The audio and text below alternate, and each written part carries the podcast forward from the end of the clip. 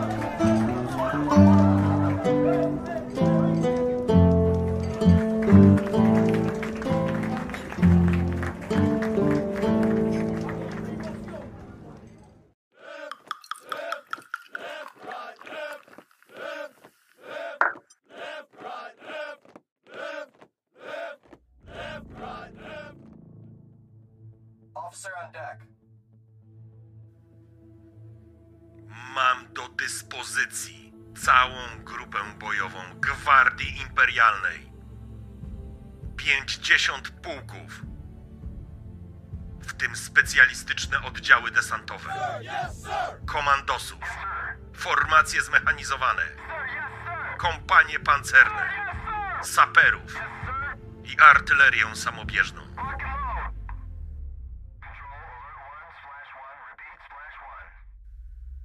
Pod moim dowództwem jest ponad 500 000 żołnierza oraz 30 000 czołgów i artylerii.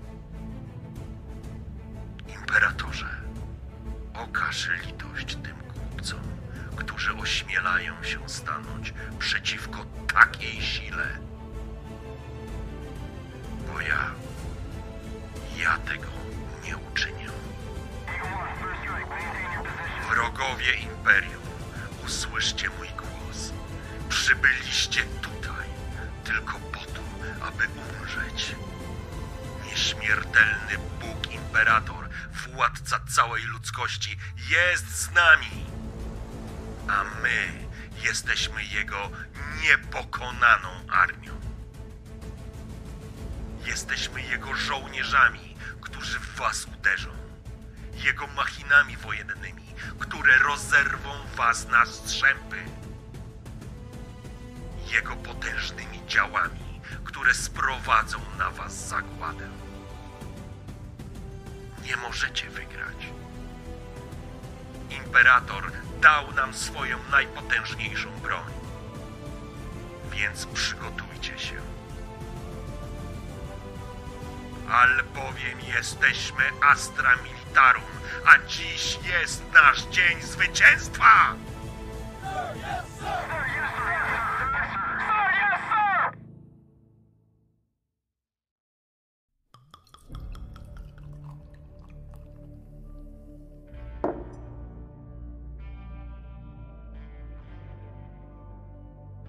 Sir, yes, sir! Sir, yes, sir! Sir, yes, sir! Nieśmiertelny omnisjaszu, usłysz nasze modlitwy.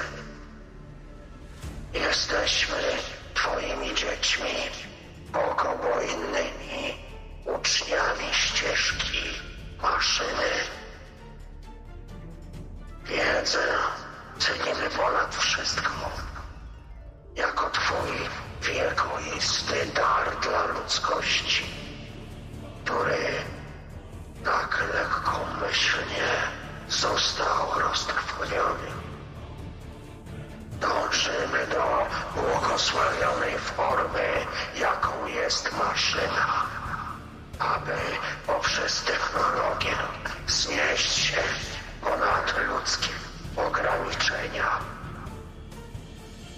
Wszystko w imię Boga maszyny, abyśmy mogli gorliwie naśladować jego pałę.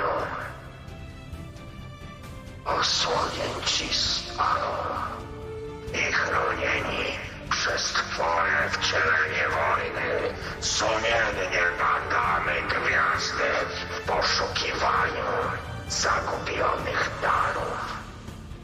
Tych, które w swej nieskończoności oferowały gatunkowi ludzkiemu. Omnisjaszu, czuwaj nad nami podczas naszych podróży. Osłaniaj nas metalem i energią. Albowiem wszechświat to bezduszna pustka, w której Osnowa łaknie nas wszystkich. W dzwon po raz pierwszy. Pchnijcie dźwignię i uruchomcie tłoki. Biję w dzwon po raz drugi. Uruchomcie turbiny i niech ożyją silniki.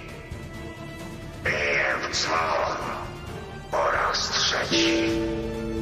Znieście pieśni ku chwale Boga wszystkich maszyn!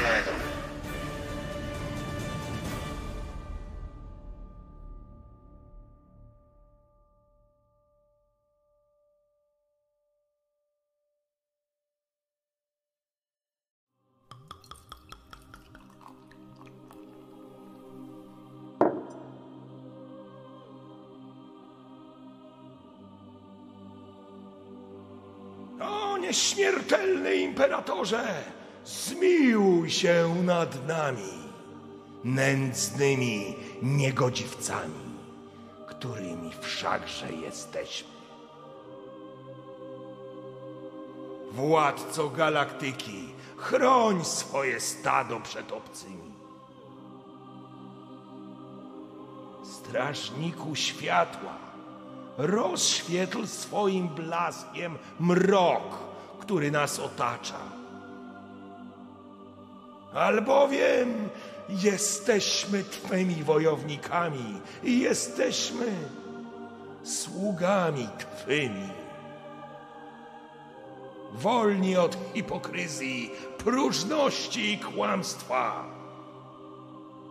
ale błogosławieni świętą nienawiścią, złością i słusznym gniewem, do zepsucia, do obcych potworności i do herezji, która lgnie się pomiędzy nami.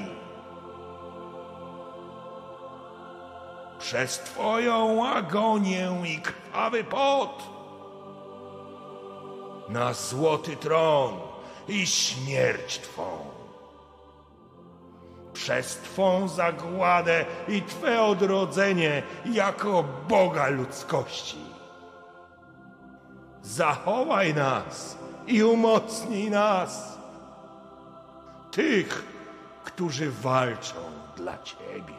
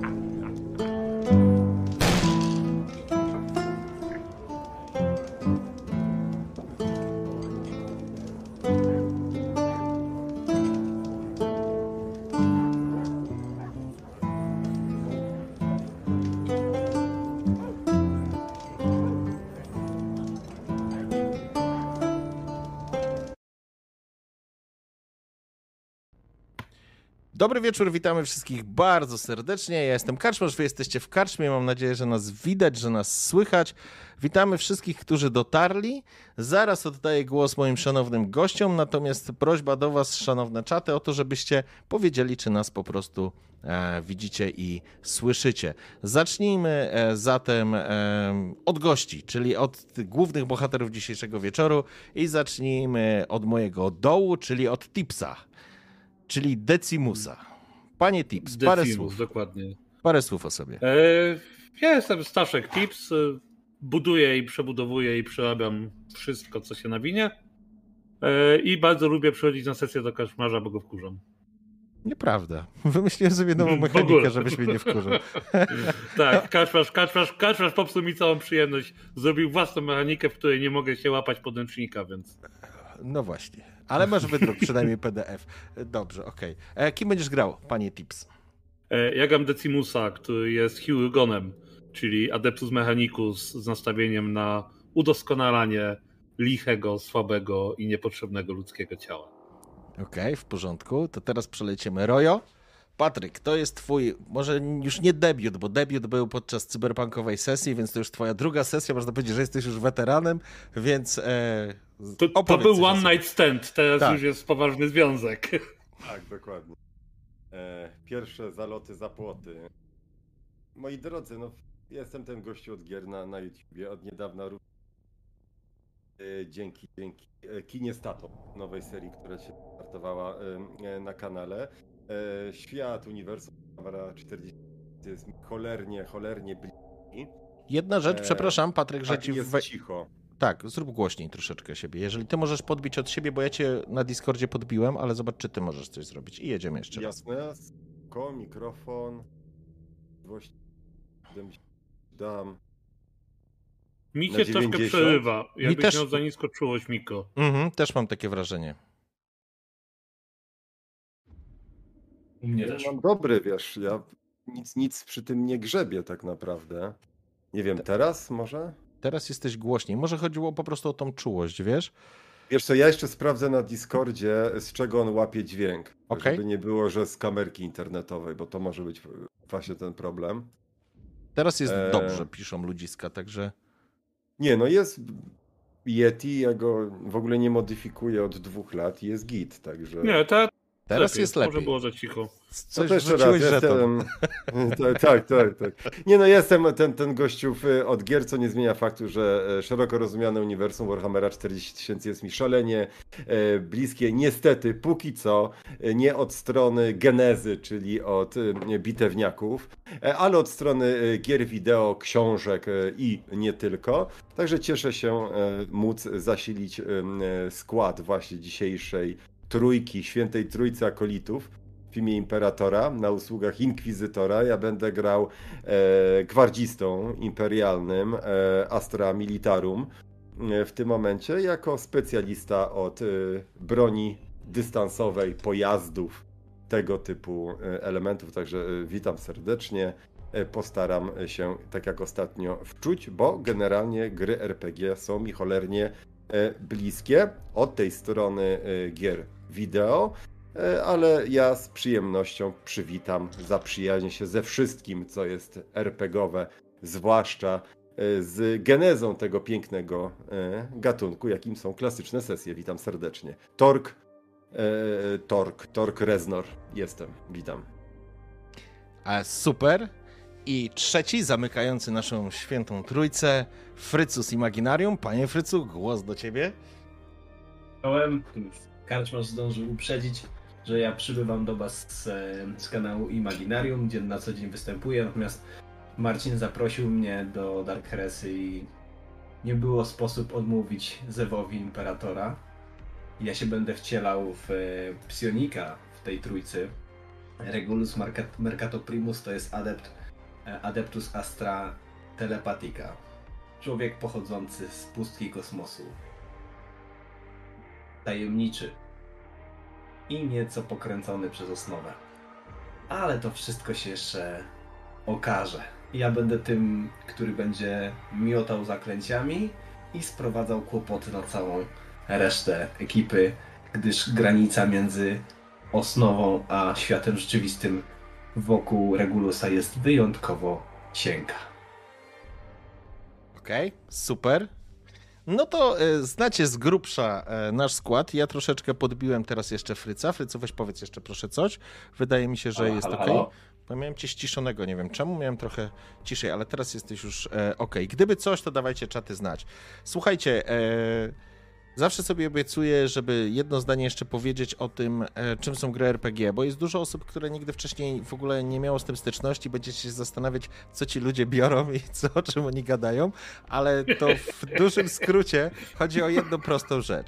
RPG w najprostszym tłumaczeniu to jest taki swego rodzaju teatr, to jest takie przedstawienie z tą różnicą, że gracze, którzy wcielają się w swoich bohaterów, oni sami sobie najczęściej tych bohaterów wymyślają i oni w odróżnieniu od aktorów nie mają konkretnego scenariusza, oni po prostu grają tymi bohaterami w sztuce, w cudzysłowie sztuce, w przedstawieniu, które, że tak powiem, ja im opowiadam jako mistrz gry. Dzisiaj będziemy grali w historię w Dark Heresy, system, który jest osadzony w Warhammerze 40, w świecie Warhammera 40 000, gdzie bohaterowie z założenia zostają akolitami w służbie Inkwizytora.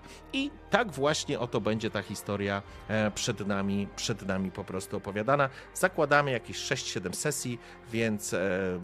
Ta historia powinna... Może się skończy szybciej, zobaczymy, ale trzymam kciuki. Gramy jeszcze też informacyjnie dla tych, którzy czają RPG. Nie gramy na oryginalnej mechanice, gramy na Year Zero. W dużej mierze opartej o Coriolisa, ale nie tylko. Dobrze, jeżeli chodzi jeszcze jedna rzecz, ponieważ zawsze mamy ankiety, ale ja w tej sesji chcę przede wszystkim sprawdzić w ogóle, jak mechanika się trzyma, ponieważ są punkty przeznaczenia i jakby to wszystko, co ładuje oryginalna mechanika, to nie będziemy sobie robić ankiety na początku, żeby przekazać jakieś dodatkowe punkty, bo chcę po prostu sprawdzić, jak się będzie bronić ta mechanika. To jest jakby jedna rzecz, a druga rzecz to jest to, że na samym końcu po sesji poproszę was o ankietę i...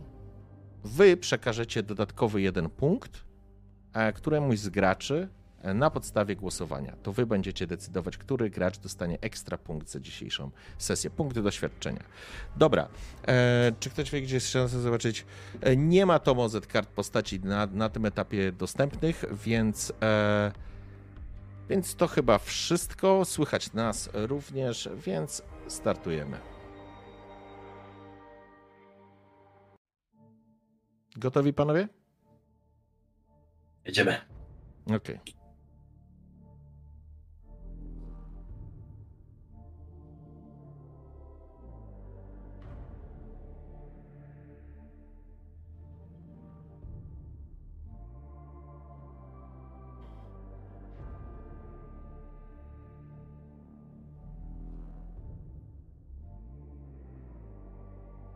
Kolejny dzień podróży okrętem Inkwizytora o dumnej nazwie Pokuta. Pokuta, a wy wraz z nią przemierzacie przestrzeń, przeczesujecie systemy w poszukiwaniu tych, którzy są najbardziej obrzydliwymi wrogami ludzkości. Szukacie konkolu herezji, a służycie tajemniczemu inkwizytorowi Benedyktowi, którego żaden z was jeszcze nie miał okazji widzieć. Słyszeliście o nim, a jakże podróżujecie na jego statku, na jego czarnej arce, a jakże, ale nigdy go nie widzieliście. Każdy z was ma swoją historię. Ten czas, w którym się znajdujemy, to czas próby. Próby dla ludzkości, która zewsząd jest atakowana. To kolejny moment, w którym będziemy oddzielać ziarno od plew. To kolejny raz, kiedy będziemy musieli decydować o istnieniach milionów, żeby mogły przeżyć miliardy. Sektor Askelon był waszym celem, a dokładnie podsektor Bestii. Podróżujecie, tak jak już powiedziałem, na dużym statku Pokuta, o nazwie Pokuta.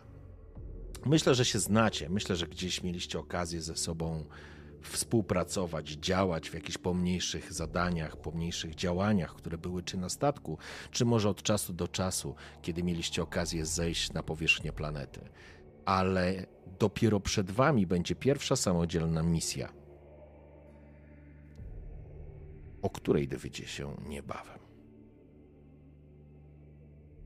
Wśród ciemności otchłani, tak obcej dla Torga i Decimusa, Regulus, ty powinieneś czuć się fantastycznie, jak u siebie w domu. Nic nie uspokaja tak twojego skołatanego serca, jak cisza próżni. I kiedy byliście w drodze w kierunku sektora Askelon,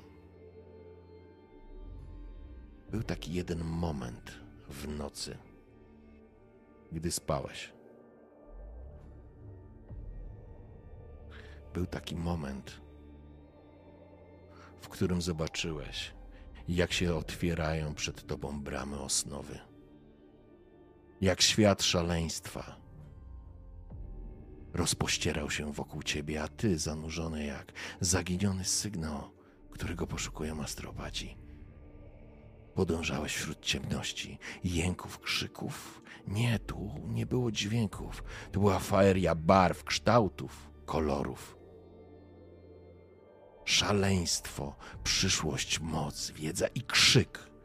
Jakiś gdzieś zaginiony krzyk, który zbiera się w sobie, jakby trafia bezpośrednio na Pokutę. Ktoś zaczyna krzyczeć, bo odbiera sygnał, który był zagubiony w Osnowie. Niebawem.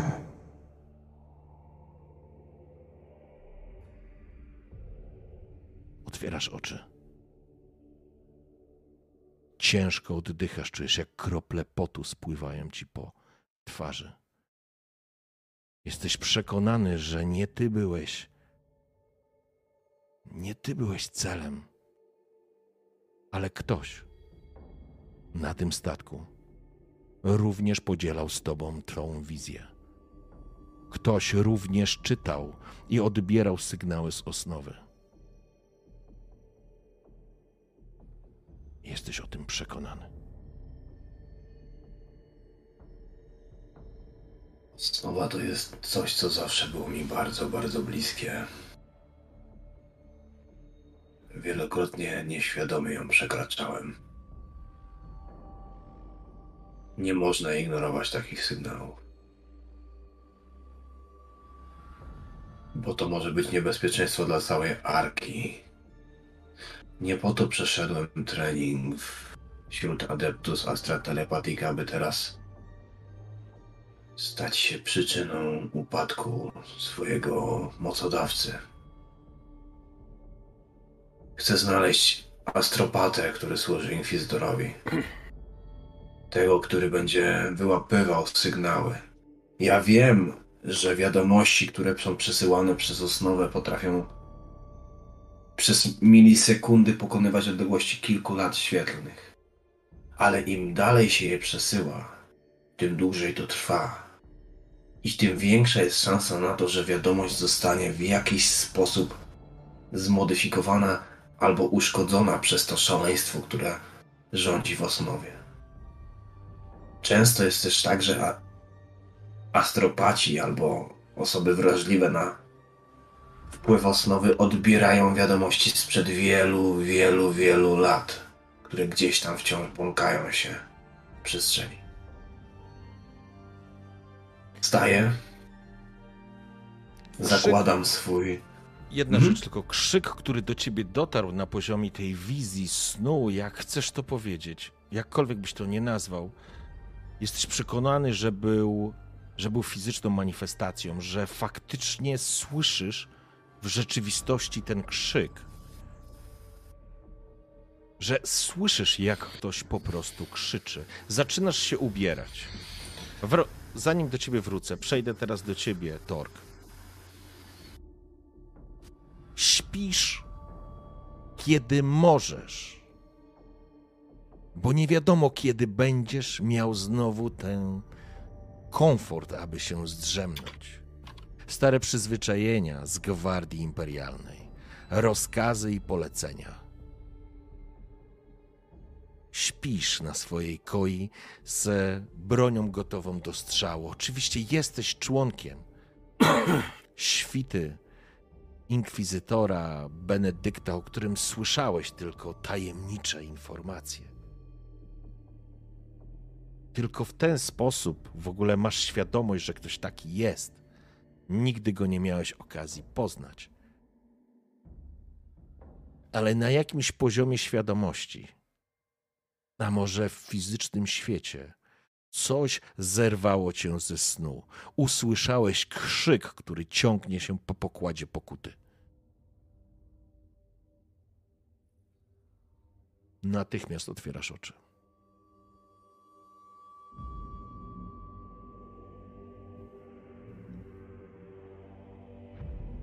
Co robisz? Zaraz po obudzeniu upewniam się, że flashbacki z przeszłości, które jakby mają swoje uzasadnienie, przede wszystkim biorą się z traumatycznych przeżyć z linii frontu, kiedy to miałem za zadanie zabezpieczyć perymetr dotyczący ochrony przyczółka, gdzie znajdował się pewien relikt, czekając na desant wsparcia Adeptus Astartes.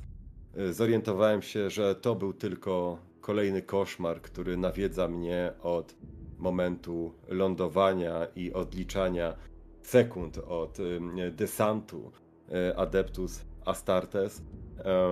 Uświadomiłem sobie, że z jednej strony niby był to koszmar, ale przez wzgląd na to, że nawiedzał mnie tak często, wręcz sen na jawie, było to wszystko tak realistyczne, paradoksalnie nie doszło do uczucia ulgi, tylko uświadomienia sobie, że być może coś jest na rzeczy, że nie są to tylko potworne echa przeszłości, a być może zapowiedź równie mrocznej przyszłości. W porządku. Ta fala myśli zalewa twój umysł. Uspokajasz się, znajdujesz w nim trochę ukojenia. Ale twój sąsiad, Decimus, również pogrążony we śnie, spoglądasz w spoconą i w przerażoną twarz pewnego mężczyzny, którego kiedyś znałeś. Masz wrażenie, że był to człowiek, który był ci kiedyś bliski. Spogląda się na ciebie. Nie będzie odpowiadał. A ty musisz mieć te informacje. Ludzie z Inkwizycji nie proszą. Nawet jeśli masz wrażenie, że cię proszą, to tylko pięknie zakamuflowane polecenia. Decimus, przyjacielu, odejdź. Zginiesz. Nie rozbroisz tego. Odejdź. Adepcie, ile mamy jeszcze czekać na nasze informacje? Ręce ci zaczynają lekko drżeć. Spoglądasz w oczy jednego z ludzi Benedykta. To był...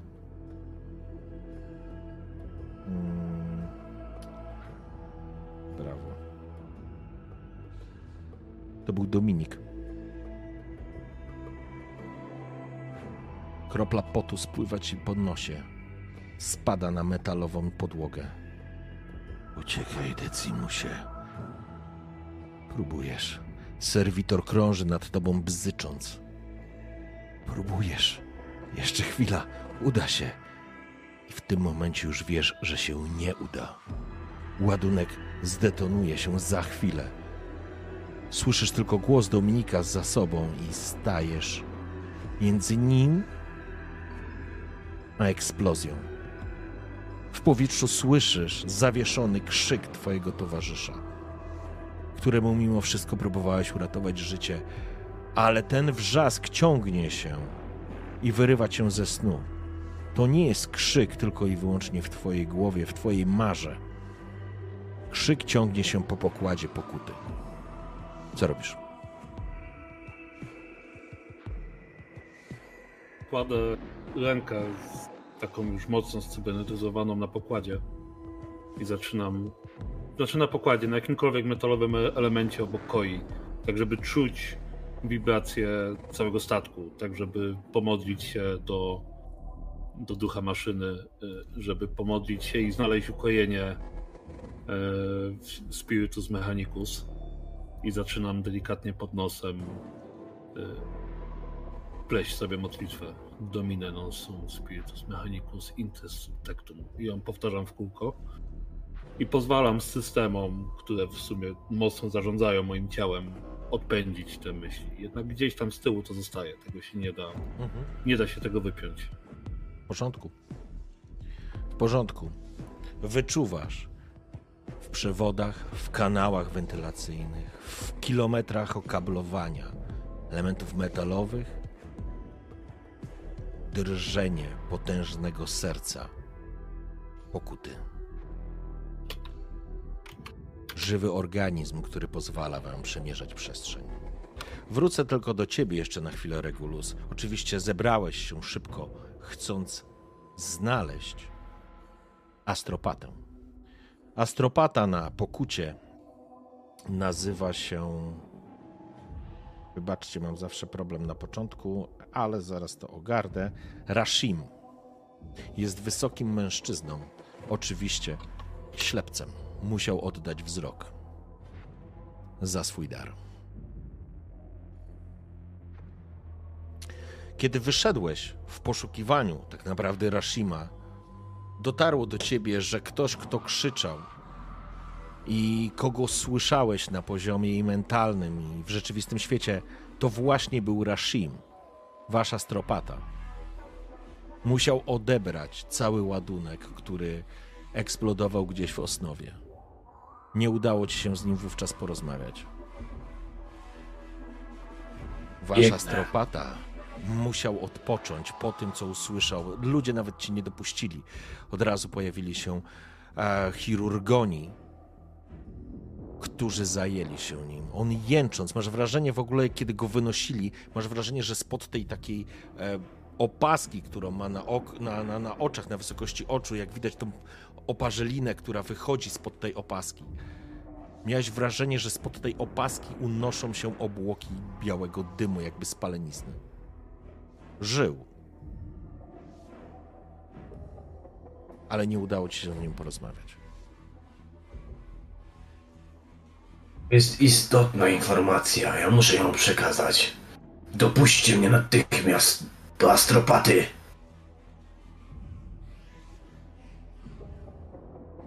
Ktoś ze chirurgonów spogląda na ciebie, spojrzał na twoje dystynkcje, na twoje oznaczenia. Spogląda się na astropatę. Rashim, słyszysz mnie? On jęczy.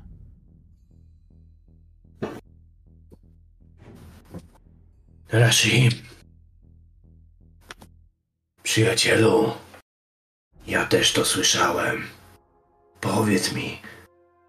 Powiedz mi, co to było. Ładunek w Osnowie. Coś znalazł, komunikuje się z podsektorem bestii do którejś z planet. Musimy to sprawdzić. Wystarczy. Lekarze wyprowadzają go. To był... No? Czy ja mam przekazać te informacje wyżej, chirurgonie?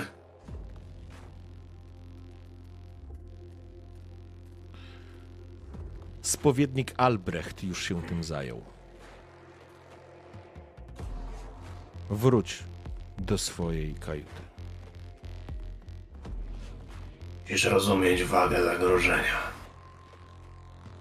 Tak potężny ładunek, by powalić astropatę, może stanowić zagrożenie dla całego podsystemu. Z tego co wiem, informacje trafią do Inkwizytora. Ono podejmie decyzję. Odpoczywaj póki możesz, Sioniku. Dziękuję ci za twą służbę ku chwale Imperatora, chirurgonie. Niech błogosławi nam wszystkim. To był koniec tejże nocy. Długo nie musieliście czekać. Na drugi dzień od tych wydarzeń, które zarówno... O, poczekajcie, bo chyba Tips poszedł po drewno do pieca. Ja słucham i jestem tylko... Okay, robię drewno tu obok, więc wyciszyłem mikrofon na chwilę. Spoko, w porządku, ale jak słyszysz, to dobrze. Słuchajcie, zatem... Jakby to były wydarzenia poprzedniej nocy, każdy z was interpretował to na swój sposób. Torg i Decimus uznali, że są to wydarzenia z przeszłości. Myślę, że dotarły do was informacje na drugi dzień, że coś się wydarzyło z waszym astropatą, Rashimem, który odpowiada za prowadzenie w Osnowie Pokuty. Podobno jest z nim już coraz lepiej, ale spowiednik Albrecht zaprosił was na spotkanie, całą waszą trójkę. Jest to spotkanie... Ktoś syczy, nie wiem kto. Chyba u ciebie jest coś, Frycu. Zobacz. Już okay. Lepiej. Dobra. Wszyscy trafiliście, nazwijmy to, do takiej salki, której nazwijmy to konferencyjną salką spotkaniową, odpraw, salą odpraw, przy której dłużym metalowym stole jest kilka surowych krzeseł. Obrazy oczywiście przedstawiają Imperatora, zwycięzcę, Imperatora miłosiernego. Ale również wszędzie są zdobienia pokazujące jakby na kolumnach przy powale, przy lampach, przy monitorach. Wszystko to w takim ciężkim, metalicznym klimacie zrobione, takim zdecydowanie pod gotyk, wyciągniętej strzelistej wieżyczki. Wszystko, gdzie możecie znaleźć zakończenia krzeseł, gdzieś jakichś pojedynczych regałów z książkami, czy czymś takim, właśnie wykończone jest w taki sposób. Słuchaj, Tips, weź tą sikierę, weź sobie wycisz, albo... Przestań rąbać heretyków. Nie rąb heretyków na żywo. Zostaw chociaż jednego dla nas. Tak. Tak, ja faktycznie jest jedna poprawka. Astropata to nie nawigator. Niemniej jednak Astropata zdecydowanie odebrał ten sygnał. Ale cię pilnują. Ja już nie chciałem się nic odzywać. Ale to dobrze, wiesz co, bo ja pierwszy raz prowadzę Dark Heresy, więc jakby zdecydowanie, jeżeli gdzieś się pojawiają jakieś tego typu rzeczy, to warto powiedzieć. W każdym razie nawigator, nomen omen, nazywa się Hamad i jest właśnie z Navis Nobilita. Okej, w każdym razie znaleźliście się wszyscy w tej salce, oczekując na Albrechta. Siedzicie przy stole. Zostaliście zaproszeni przez niego, czy wezwani tak naprawdę, na rozmowę. Znajdujecie się po ostatnim skoku. Znajdujecie się w sektorze Askelon, ale w podsektorze Bestii. Tak się nazywa podsektor, w którym znajduje się kilka planet. Zdecydowanie są to takie agrarne światy, które zapewniają żywność całemu sektorowi oraz przekraczają, że tak powiem, produkują na potrzeby nie tylko samego sektora i nadwyżki są wysyłane dalej. Jesteście w jednej sali w tym momencie. Świeci się przyciemniona lampka, są jakieś elementy modlitw na stołach, są również informacje, mapa galaktyki. Jak wchodzę do sali, to wysyłam od razu serwitora, żeby się rozejrzał. W porządku? Ja na Waltera. I teraz chciałbym, żebyście się opisali, słuchajcie, bo wszyscy się widzicie, rozumiem, że Decimus też również dociera na tą salkę, wy już tam w niej jesteście i opiszcie się, jak wyglądają wasze postaci. Decimusa słychać zanim wejdzie, bo słychać charakterystyczny dźwięk, jak on się porusza. To są serwomotory, to są siłowniki i słychać takie metaliczne, takie pokrakiwanie macek, które gdzieś tam wystają w kilku miejscach. Po wejściu do sali możecie zobaczyć, że jest to nieduży kiedyś człowiek. W tym momencie w długich czerwonych szatach ze złotymi symbolami inkwizycji. Ale niewiele tam już człowieka zostało. Połowa twarzy jest cybernetyzowana, jedna ręka jest w 100% cybernetyzowana. Tak naprawdę nie wiecie co więcej, bo wszystko jest ukryte pod szatami.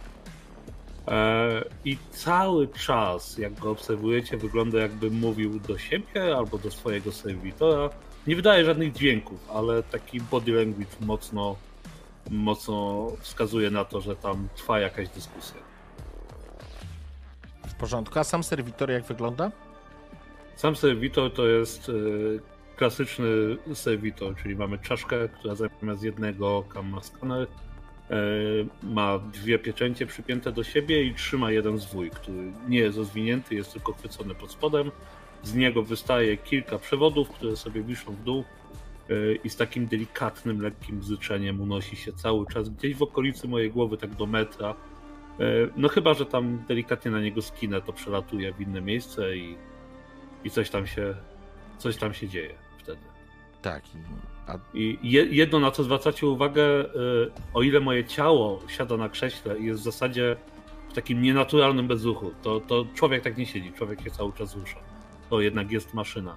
O tyle te macki i te elementy mechaniczne nigdy nie przestają pracować. Tam zawsze coś się rusza, zawsze coś się kręci, zawsze jakieś światełko gdzieś tam miga, jaśnie zapala się. Także tam cały czas coś się zmienia, mimo że cała była postaci jest nieruchoma. W porządku. Wchodzisz do tego pomieszczenia. Kto dalej? Mogę być ja. No to zaczynaj. To, na co od razu zwracacie uwagę, to iż nie posiadam jakby takiego klasycznego pancerza na wyposażeniu Astra Militarum, tylko jest to jakby już może nie do końca znoszony pancerz, ale widać na nim znamiona jakby takich autorskich modyfikacji, ulepszeń, wzmocnień. Nie jest on jakoś specjalnie wypolerowany, co świadczy o mnie jako o osobie, która nieraz jakby widziała piekło frontu wojny. Widzicie różne jakby oznaczenia ilości zabójstw, takie charakterystyczne blizny na pancerzu, jakieś miejsca po kulach, po nożach, czymś ostrym. Generalnie jestem jak na oczywiście rodzaj w porównaniu do Adeptus Astartes, jak na pancerz Astra Militarum dosyć potężny. Gdzieś z boku, powiedzmy, jest bardziej uzbrojony jeden na ramiennik od drugiego, na tym słabszym jakby wisi szata, kawał takiej zerwanej peleryny, która coś enigmatycznego, nie wiecie o co chodzi, być może kiedyś o to mnie zapytacie, wisi szata, która może nie pasuje pod kątem taktyki do całego osprzętowania, ale taki całkiem interesujący wizualny dodatek. We wszystkich możliwych wolnych miejscach mam magazynki do swojego karabinu laserowego, który również nie uchronił się przed modyfikacjami różnej maści. Także ogólny rozrachunek, ogólne wizualia to rozpoznajecie we mnie żołnierza Gwardii Imperialnej, jednak takiego bardziej weterana, który swoje w życiu przeszedł. Jakby starał się na bieżąco dostosowywać do panujących sytuacji na polu walki pod kątem właśnie adekwatnego ulepszania, modernizowania swojego opancerzenia i uzbrojenia. Okej. I w sali jest jeszcze jedna postać, Regulus. Regulus wsuwa się jako ostatni. On trochę wygląda tak, jakby unosił się nad ziemią, bo na tą zwyczajową szatę, taką, którą się powinno według ceremoniału założyć, właśnie czerwono-złotą w barwach inkwizycji, on bardzo często narzuca taki długi, powłoczysty, ciemno-szaro-czarny kaptur, który zakrywa mu głowę i zwisa aż do ziemi w takim bardzo luźnym wydaniu, także nie widać jego nóg, on wygląda jakby się przesuwał, a idzie dość powoli. Jest nienaturalnie wysoki. Decimusa przewyższa pewnie o 2 głowy. Dosyć dobrze zbudowanego Torga też, ale jest wyjątkowo szczupły, ma bardzo chude palce, długie i takie drobne dłonie, które często są schowane gdzieś tam przy tych rękawach tej jego powłóczystej peleryny. Rzadko widywaliście jego twarz, bo ona często jest zasłonięta przez taki wizjer szklany, który on na sobie nosi, ale teraz akurat go nie założył. Widzi się ze swoimi przełożonymi, więc widać, że jest mężczyzną o bladej twarzy, krótko ściętych ciemnych włosach i mocno zapadniętych oczach, takich, które są dość podkrążone, głęboko osadzone i relatywnie ciemne. I jego wyraz twarzy jest mało ekspresywny. Ona jest taka bardzo, bardzo surowa w swoim spojrzeniu. Tak jakby ten psionik ciągle gdzieś indziej był myślami. Jakby nie był do końca z wami obecny. O ile macki Decimusa wciąż się poruszają, to po Regulusie widać, że jest człowiekiem i że funkcjonuje jako człowiek, ale trochę wygląda tak, jakby był wyrwany z tego pomieszczenia i zerkał na coś innego. Jego wzrok bardzo często przebiega obok was albo ponad różnymi przedmiotami, bo on często widzi różne inne rzeczy, których normalnie ludzie nie widzą. Obdarzony zmysłami psionicznymi, bardzo często może dostrzegać rzeczywistość przez to, jak wpływa na nią osnowa. I często widzi więcej i zwraca uwagę na inne rzeczy niż normalni ludzie. Okej. jedno tylko dodam, w przypadku Decimusa on nie ma tych takich klasycznych mechadendrytów, które wyrastają mu z pleców albo służą za dodatkowe ramiona. Są raczej takie elementy, które są gdzieś tam dodatkami do twojego ciała, ale to nie są takie klasyczne mechadendryty, tylko chciałbym jeszcze tylko to dodać. Niemniej jednak, spotykacie się w tej sali i po chwili zasiadacie przy jednym stole. Znacie się. Ja myślę, że z imienia z pewnością się znacie. Spotkaliście się. Jesteście z tego nowego naboru. Wszyscy jesteście z tej najnowszej fali. Jesteście tymi, którzy będą testowani. Tymi, którzy jeszcze nie przeszli swojego chrztu bojowego. Ale może to się wkrótce zmieni. Słyszycie syknięcie wsporników i drzwi się rozsuwają. Wchodzi do środka starszy mężczyzna w prostej, szarej tunice, przepasanej jasnym, białym sznurem. Do niej przyczepione jest kilka modlitw. Natomiast mężczyzna wygląda na przyjemnego, dobrego staruszka. O lekko, a właściwie o skórze przypominającej pergamin. Nie ma na sobie żadnych widocznych mechanizacji, cyborgizacji, niczego, co by ulepszało jego ciało. Wygląda na po prostu tego starca, lekko przygarbiony. Może nawet opiera się na jakiejś lasce, która niekoniecznie, nie jest absolutnie drewniana. Nie, jest stalową laską z symbolami Inkwizycji Imperatora. Niech będzie błogosławiony Imperator jedyny, bracia. Do sali wszedł znany wam spowiednik Albrecht, wasz przełożony, ktoś, kto wami się opiekuje i zajmuje. Jego chwała niech roztoczy się na całe imperium. Uśmiecha się dobrotliwie. Cieszę się, że widzę was w dobrym zdrowiu. Jesteśmy w podsektorze Bestii, na orbicie Satyra. Czas, żebyście wypełnili misję dla Inkwizytora i sprawdzili parę rzeczy. Podchodzi stukając tą metalową laską o ziemię. Uśmiecha się, jak do takiego zwierzątka, Decimus, do tego twojego serwitora. Mam pytanie, jedna rzecz. Frycu, weź zobacz, bo coś u ciebie szumi, jak zbiera mikrofon. Nie wiem, z czego to wynika. Może coś jesteś w stanie zrobić?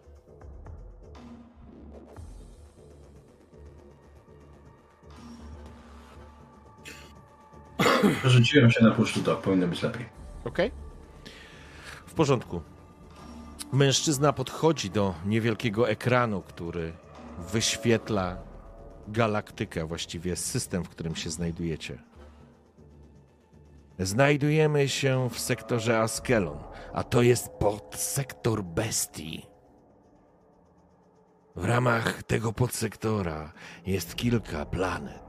Hydra Minotaur pokazuje paluchem takim lekko przekrzywionym, stukając w ten ekran, aż ciebie to irytuje, Decimus, bo tak bez żadnego szacunku. Satyr, Cyklop, Meduza i Kraken. To jedno wielkie zaplecze żywnościowe dla całego sektoru. Ale dostaliśmy kilka informacji prosto z Satyra, z prowincji Febe, stolicy planety. I Inkwizytor Benedykt oczekuje od was sprawdzenia tych tropów i przeprowadzenia cichego śledztwa celem wykrycia odchyleń.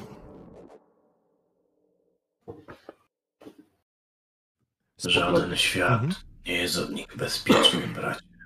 Nawet tak wydawałoby się proste miejsca jak planety agrarne nie uchronią się przed herezją. Trzeba uważać, chłopcze. Zło uderza tam, gdzie się nikt nie spodziewa. I nikt nie jest bez winy, nie próbujmy nawet doszukiwać się niewinności. Tam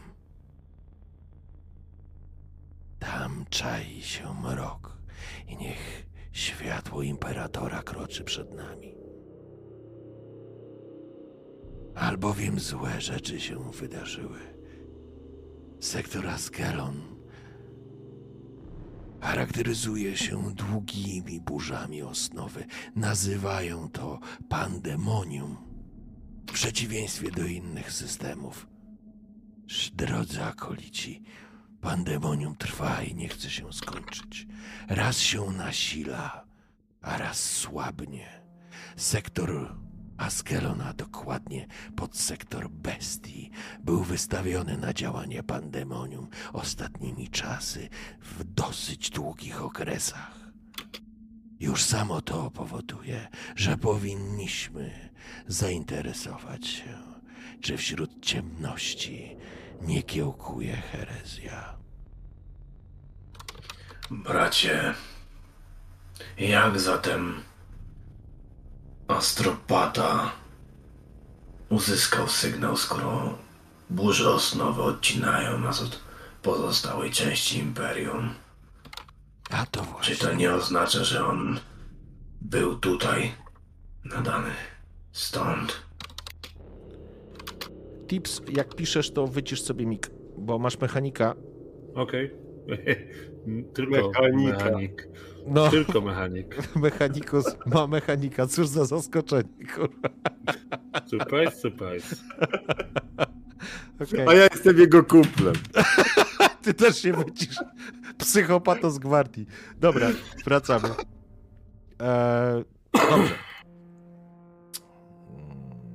Ja sobie tylko jedną rzecz sprawdzę. Byłeś tam.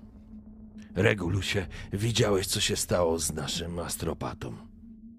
Kiedy przeskoczyliśmy na podsektor Bestii, odebrał informację. Teraz już wiemy, że ona była ukierunkowana na prowincję Febe.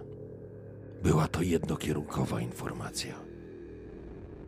Wysłana z osnowy. To wystarczy. On nie był jedyny. Ja też to czułem, bracie Albrechcie. Niech ja też słyszałem ten głos. Niech Imperator trzyma cię w opiece, Regulusie. I ciebie, bracie. I całą naszą arkę, abyśmy mogli sprowadzić deszcz płomieni na tę przeklętą planetę, która została dotknięta przez moce z osnowy. Nie mam co do tego wątpliwości. Uwielbiam zapał nowicjuszy. Jest taki... Spogląda się na Torga, oblizuje delikatnie usta. Taki... prawdziwy. Zatem... Dostaliśmy również informację, którą normalnie moglibyśmy potraktować jako zwykły donos nieżyczliwych obywateli. Ale... Dostaliśmy informację, że gubernator Tidus III, gubernator Satyra, ale również całego podsektora Bestii, został zamordowany 2-krotnie. A teraz zaprasza naszych ludzi na wesele swojej córki.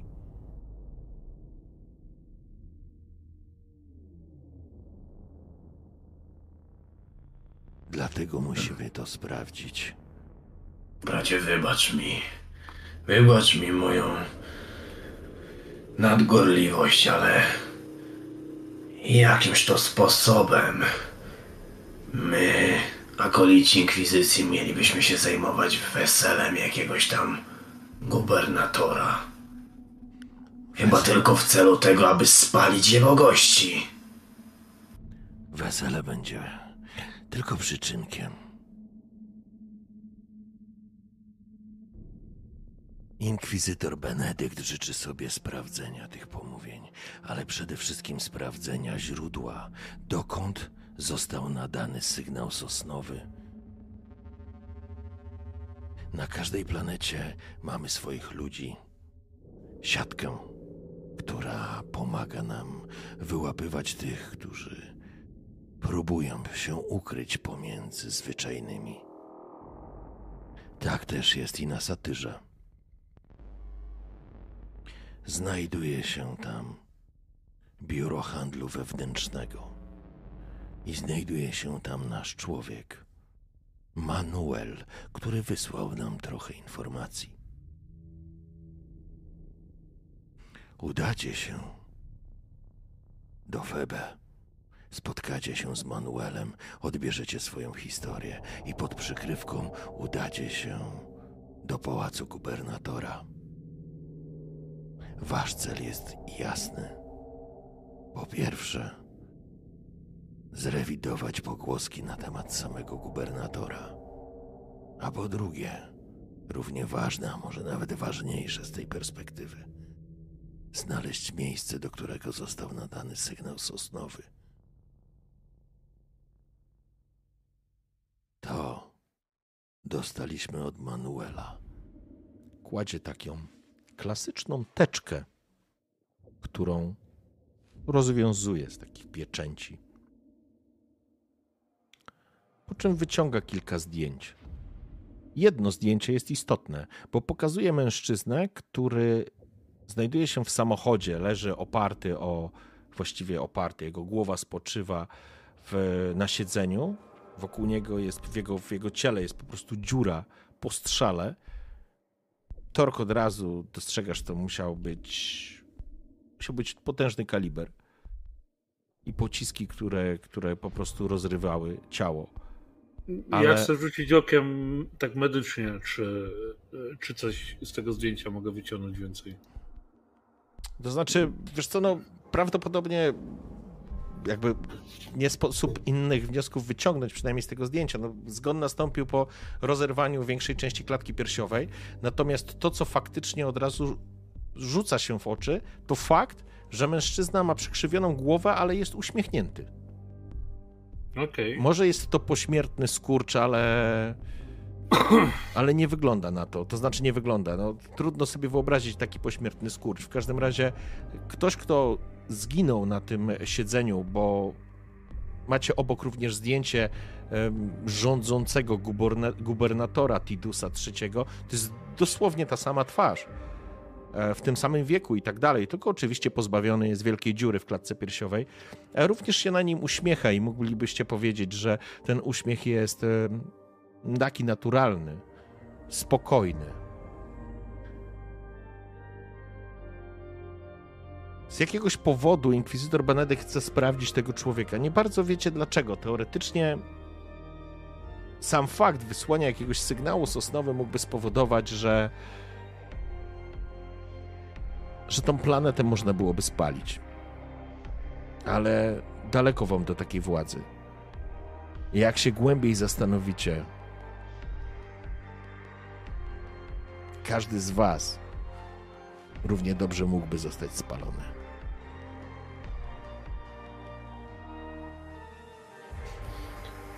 To będzie wasze samodzielne zadanie.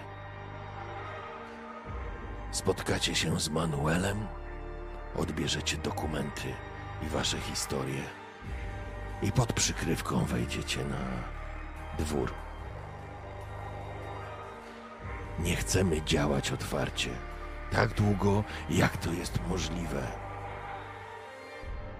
Ma to swoje atuty. Ale z drugiej strony pozbawieni jesteście przynajmniej na start mocy Inkwizytora. Zależy nam na tym, aby nasi wrogowie nie spodziewali się tego, że tutaj jesteśmy. Światłość Imperatora będzie nam przyświecać.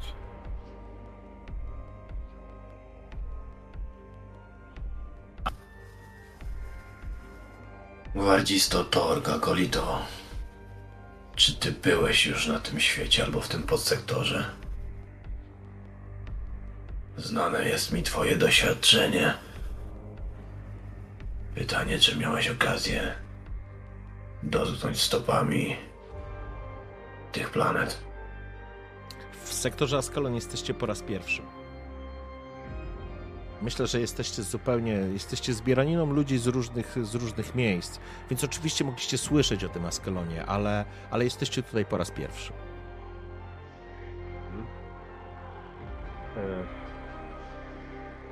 Nie, nigdy nie było mi dane stąpać na terenie tej planety, aczkolwiek podobne sytuacje nie są mi obce, bo głównym elementem, który sprawił, że zostałem dostrzeżony przez Inkwizytora, była sytuacja, w której broniłem reliktu przed hordą Xenos, czekając właśnie na desant Adeptus Astartes.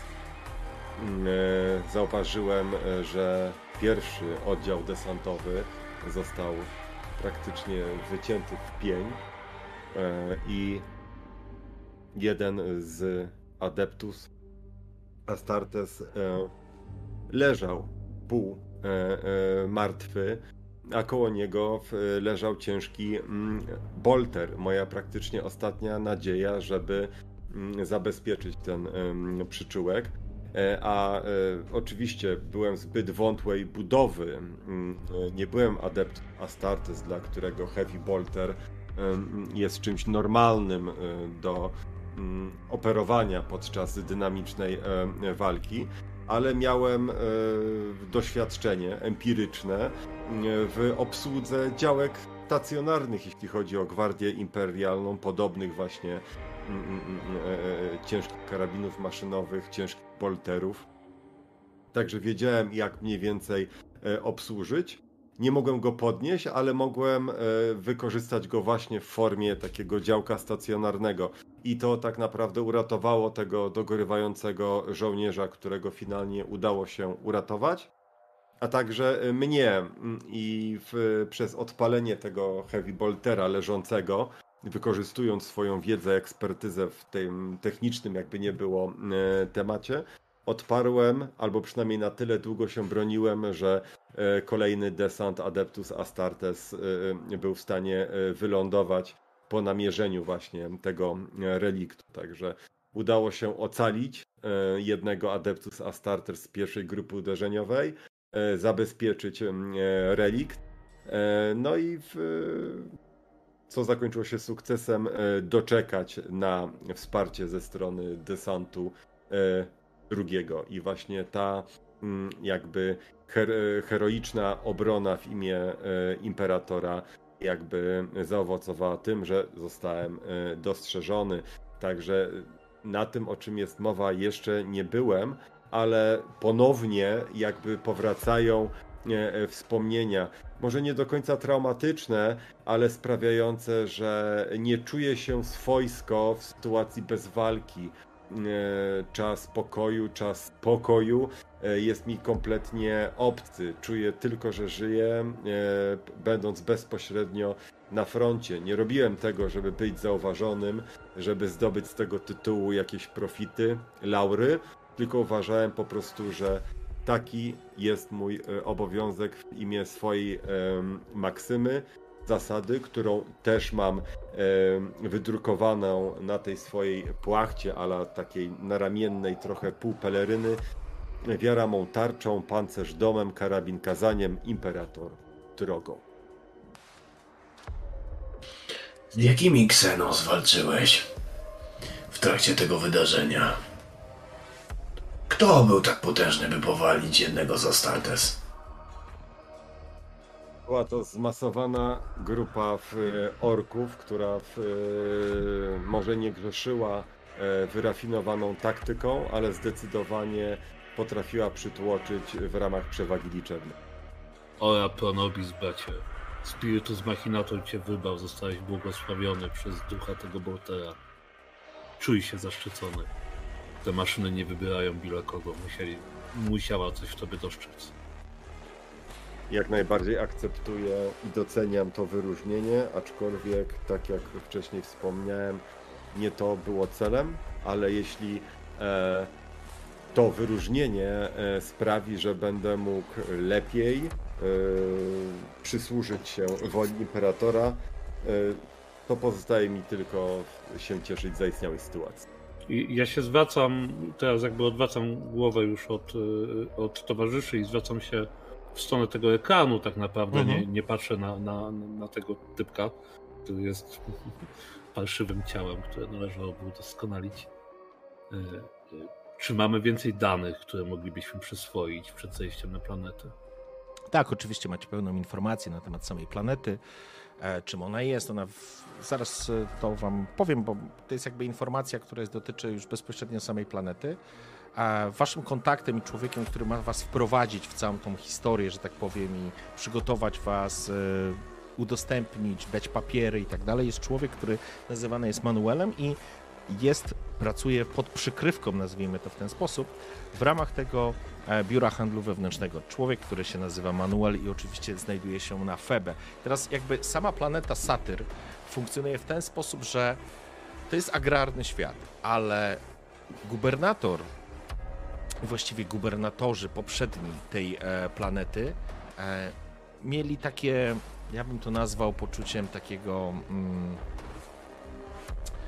nie syndromu, tylko... Uciekło mi teraz słowo. Nie syndrom, tylko...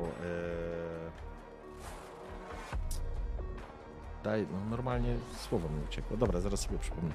W każdym razie chcieli pokazać, że na Satyrze może być miasto, które wcale nie będzie się kojarzyć ze ściankiem, ze światem agrarnym, z niczym zainteresującym dla kogoś z arystokracji, dla kogoś bardziej oczytanego, wykształconego czy ważniejszego. W związku z tym mamy sytuację, w której samo Febe jest miastem, oczywiście niedużym, to nie jest miasto wielkości kontynentu, ale i tak jest ogromną metropolią, natomiast cały świat to jest jedna wielka hodowla. Hoduje się tu bydło i jakby Satyr dlatego jest najważniejszy, że hoduje się bardzo wysokiej jakości, że tak powiem gatunkowo, zwierzęta na rzeź. To jest taka wołowina, nazwijmy, argentyński stek, jakbyśmy dzisiaj mieli powiedzieć. Więc jakby przychody z tego handlu są ogromne dla samej planety, stąd też pozycja człowieka, który zarządza tą planetą, czyli gubernatora Tidiusa, jest znacząca. W związku z tym cały świat tak naprawdę, cała planeta to jest jedna wielka hodowla, z jednej strony potężne pastwiska, z drugiej strony cały mechanizm przetwórczy, czyli ubojnie, czyli masarnie, czyli przerabianie tego mięsa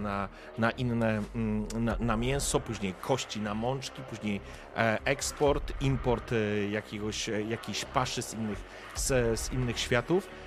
To jest w takich hurtowych, to jest w takiej gigantycznej ich skali. Musicie sobie przyjąć, że widzicie jedną ubojnię, to wyobraźcie sobie ubojnię, nie wiem, wielkości miasta albo połowy województwa, w której tam po prostu niekończący się pochód tych zwierząt, a jest po prostu tam ubijanych i z drugiej strony są fabryki i miejsca, w którym to wszystko jest przetwarzane i tak dalej, i tak dalej. I samo Febe, sama prowincja Febe znajduje się w miarę malowniczym miejscu, które w stosunku do reszty planety nie jest tak zniszczone, bo ona nie jest otoczona bezpośrednio tymi przemysłowymi rzeczami, przemysłowym sektorem. To wszystko się dzieje po drugiej stronie, jakby po drugiej stronie wielkiej wody, nazwijmy to w ten sposób. Nie zmienia to jednak faktu, że atmosfera, że to wszystko i tak już jest mocno nadgryzione i mocno zniszczone, zatem ten świat, nawet ten piękny świat w mieście Febe zdaje się być miejscem miłym do życia, ale jest to sztucznie wykonywane przez potężne generatory, które oczyszczają powietrze z tego wszędobylskiego smrodu, który idzie za tym miliardowym pogłowiem bydła, które tutaj jest po prostu hodowane. Także to są takie dane, które udaje wam się po prostu zebrać.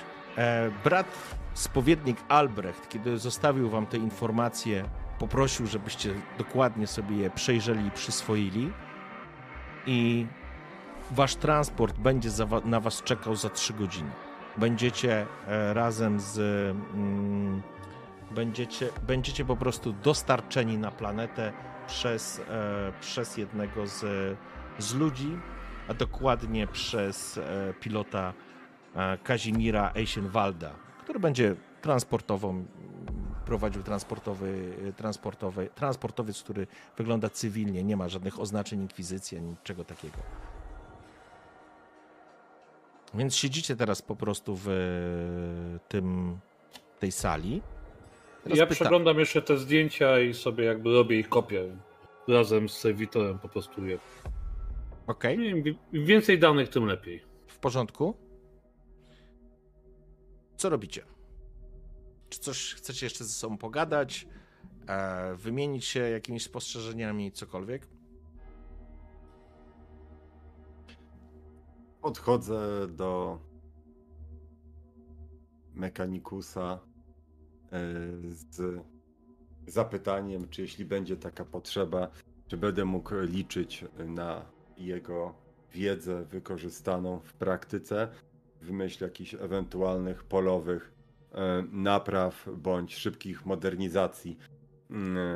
Powiedzmy, ja w swoim pułku specjalizowałem się w czymś innym, jeśli chodzi o obsługę ciężkiego sprzętu stacjonarnego, ale zawsze jakby ciągnęło mnie jakby do ulepszania uzbrojenia, opancerzenia. Zawsze wychodziłem z założenia, że nawet jakieś Rojo, jedna rzecz, przepraszam, odkręcenia. Ja ci wejdę w słowo. To wszystko, co się dzieje w twojej głowie, staraj się zamienić na dialog. To będzie łatwiejsze do zrozumienia dla gracza, wiesz? Spróbuj to po prostu, do niego po prostu mów, tak jakbyś z nim normalnie gadał. Tak będzie łatwiej. Dobra. Okej. Decimus, jestem pełen. Biorąc pod uwagę twoją wiedzę, która jest powszechnie znana, chciałem zapytać, czy będę mógł liczyć na ewentualne wsparcie polowe natury technicznej. Gloria Santa Machina. Każda maszyna może liczyć na pełne moje wsparcie. Każda twoja broń, każdy element pancerza, który będzie wymagał uwagi, poświęcę czas. Bardzo to doceniam. Dziękuję. Nie zapomnę. Gdybyś też szukał doskonałości, moglibyśmy porozmawiać o ulepszeniu ciebie. Ale w tym momencie Mortimer, znaczy mój serwitor, przelatuje tak dookoła ciebie. Tak. Skan 3D. Widzę potencjał. Całego kośćca. Widzę potencjał do doskonałości. Jednej rzeczy tylko nie trzeba powiększać, tak? Zaczynam sobie coś tam mamrotać już pod nosem trochę, planując. W porządku. Pamiętaj, bracie, że droga Omnisjasza to droga w jedną stronę. Dokładnie droga do doskonałości jest jedyną drogą, którą musimy obrać. Nie mówię definitywnie nie. Nie chciałbym się zamknąć na jakieś ewentualne cyborgizacje czy ulepszenia, ale wiem, że tak jak w kwestii tatuowania ciała temat może wciągnąć. I gdzieś w tym wszystkim mogłaby się zatracić moja dusza na rzecz maszyny. Ale póki co postaram się ograniczyć do wiedzy teoretycznej, jak i twojej praktyki. Oby nie była potrzebna, ale całe życie człowiek się uczy i chętnie zasięgnę trochę informacji właśnie natury technicznej, albowiem zawsze wykazywałem chęć pogłębiania swojej wiedzy na ten temat. Z przyjemnością, bracia. Z przyjemnością. Doceniam. Bracia, jeśli będziemy mieczami, które będą egzekwować wolę Imperatora, to pamiętajcie, że stoi za wami potęga umysłu. Twoja opowieść o Bolterze, Torg. Widzisz, gdybyśmy byli tam razem, to ja mógłbym go dla ciebie unieść. Zresztą jestem przekonany, że brat Hirurgon przy pomocy swych stalowych ramion również byłby w tym pomocny. Ale pełnimy wspólnie posługę dla Najjaśniejszego. I to jego wola ma największe znaczenie. Bardzo interesujące, co mówisz, drogi Regulusie, albowiem właśnie motyw wspierania siebie na placu boju przy wykorzystaniu swoich najmocniejszych stron jest tym, czego się uczymy w ramach wsparcia, braterstwa, komunikacji i szeroko rozumianej współpracy. Cieszy Twoje podejście do sytuacji oraz uświadomienie mi jakby możliwej Twojej roli w przeszłości, co nie jest już w tym momencie możliwe, ale być może będzie niewykluczone w przyszłości, także Torg odnotowywuje teraz w ramach didaskali jakby najmocniejsze aspekty Twoich towarzyszy w ramach naszej trójcy akolitów. Wiesz, że teoretycznie Regulus mógłby Ci pokazać, jaką mocą włada, ale nie może tego zrobić z prostego powodu. Osnowa to nie jest miejsce, do którego wchodzi się do zabawy. To nie jest moc, z której korzysta się, żeby się popisać, bo za każdym razem, jak Ty sięgasz do osnowy, to osnowa sięga do Ciebie. I może wyciągnąć o wiele, wiele więcej, niż chciałbyś jej oddać. Bardzo się cieszę, że obydwoje coś chcecie ze mną zrobić, ale może przejdźmy do meritum. Dobrze. Myślę, że faktycznie spróbujmy to domknąć. Zakładam, że zebraliście informacje, że przeczytaliście te rzeczy, które zostały wam przygotowane. Faktycznie wygląda na to, że po prostu w ramach materiałów, które były zbierane przez człowieka na satyrze, faktycznie ktoś po prostu dostarczył mu zdjęcia, co o tyle od razu rzuca się w oczy, że to są zdjęcia, to nie są zdjęcia policyjne, bo nie było żadnej wzmianki o tym, że jakby służby porządkowe wyłapały, że gubernator został zastrzelony. Żadna taka informacja w ogóle nie pojawiła się. Po prostu najprawdopodobniej, znaczy wygląda to trochę tak, że ten ktoś, kto go zamordował, doniósł inkwizycji, że coś jest nie tak i jakby się poskarżył, że zamordował gościa, a gość żyje dalej. I jest to absurdalne założenie i generalnie tego typu rzeczy można byłoby uznać, że po prostu jest tyle ile światów, tyle ile ludzi i tyle takich donosów dziwnych. Niemniej jednak sam fakt tego sygnału z osnowy na pewno nie jest zabawą i Regulus zdaje sobie z tego absolutnie sprawę i zresztą wy również macie pełną świadomość, że Astropata został porażony sygnałem, który tak naprawdę nawet nie był do niego. On musiał go odebrać na jakimś specjalnym poziomie, którego nie rozumiecie. Może poza Regulusem, który też jest absolutnie zaskoczony jesteś, że to do ciebie po prostu dotarło. To musiał być potężne, jeśli tak szeroko się roztoczyło, przebijając się przez osłony, jakimi przecież i Arka jest w trakcie podróży. Ona ma swoją barierę Gellera, więc jeśli ta wiadomość do nas dotarła w sposób, gdzie my jej aktywnie nie szukaliśmy, to musiała być to naprawdę potężny przekaz. Być może jest to też kwestia tej specyfikacji, tego pandemonium, tego specjalnego, tej burzy, która tutaj funkcjonuje. Trudno to określić, ale nie zmienia to faktu. Może faktycznie trafiliście, byliście w odpowiednim miejscu, w odpowiednim czasie.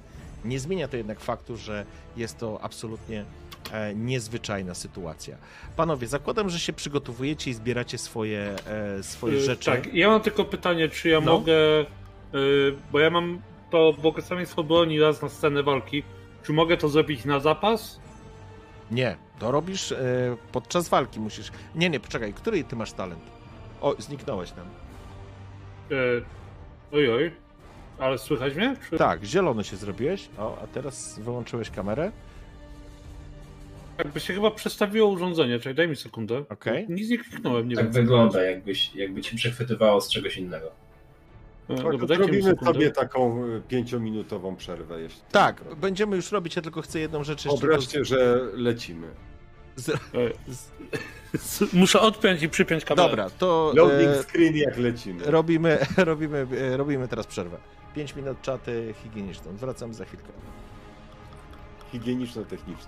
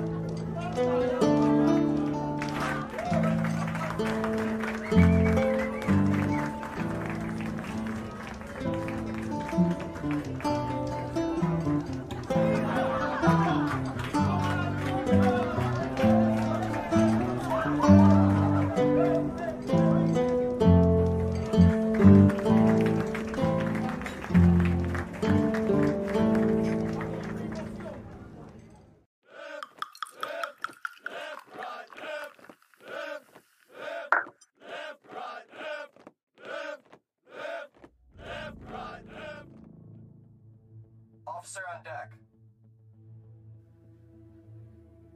Mam do dyspozycji całą grupę bojową Gwardii Imperialnej. 50 pułków, w tym specjalistyczne oddziały desantowe, komandosów, formacje zmechanizowane, kompanie pancerne, saperów i artylerię samobieżną.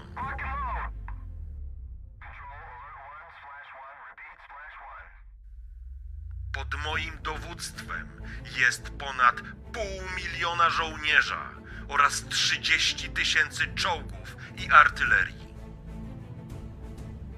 Imperatorze, okaż litość tym głupcom, którzy ośmielają się stanąć przeciwko takiej sile.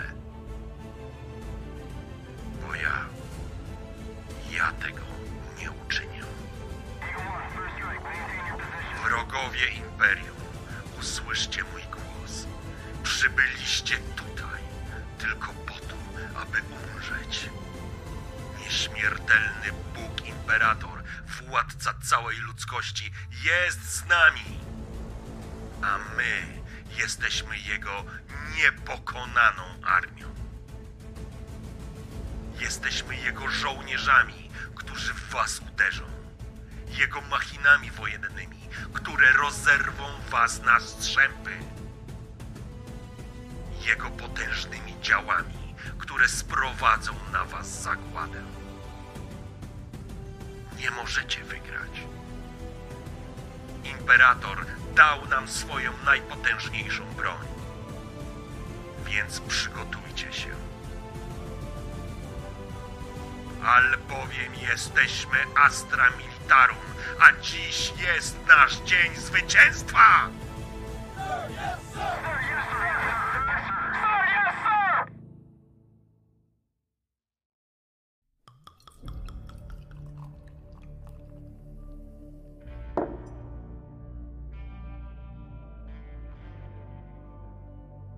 Sir,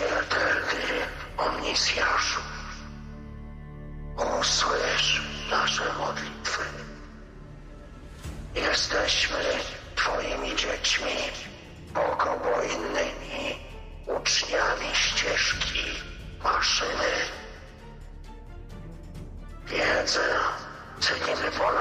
sir.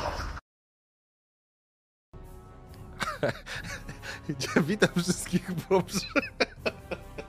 Wybaczcie. Cię zacząłeś śmiać, sorry. Wybaczcie. Nie, ja mam po prostu taką wadę, że jak zaczynam sobie, jak głupawka mnie dopadnie, to... Ale dobra, to nie jest głupawka. Dobrze, słuchajcie, w takim razie wracamy do naszej gry.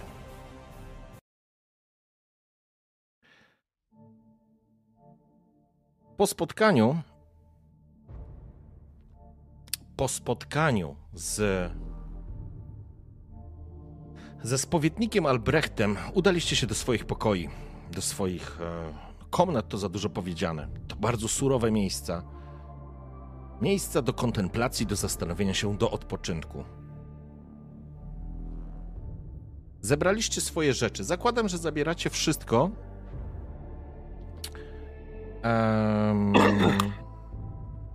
Co po prostu macie przy sobie, to znaczy to, co macie tam na kartach z tych takich podstawowych rzeczy, o tym mówię, nie? Jeżeli chodzi o w kategoriach broni i tak dalej, i tak dalej. Także zakładam, że to po prostu zebraliście. Spotykacie się w hangarze, w jednym z hangarów, w którym przy transportowcu Arvus stoi młody chłopak. Młody, no wy też nie należycie do starych, no ale... Młody wojskowy, widać, że nosi się po wojskowemu, widać, że był żołnierzem i to od razu Torg, bez mrugnięcia okiem wyłapujesz, Regulus, ty w nim czytasz jak w otwartej księdze, a Mechanicus decyduje. Ja na niego nie zwracam uwagi, tak, ja oglądam statek. Ty nie zwracasz uwagi, ty patrzysz... Chcesz mu wymienić nogę na szybszą. Ty patrzysz na statek. Chłopak to, co zwraca uwagę, jest oczywiście...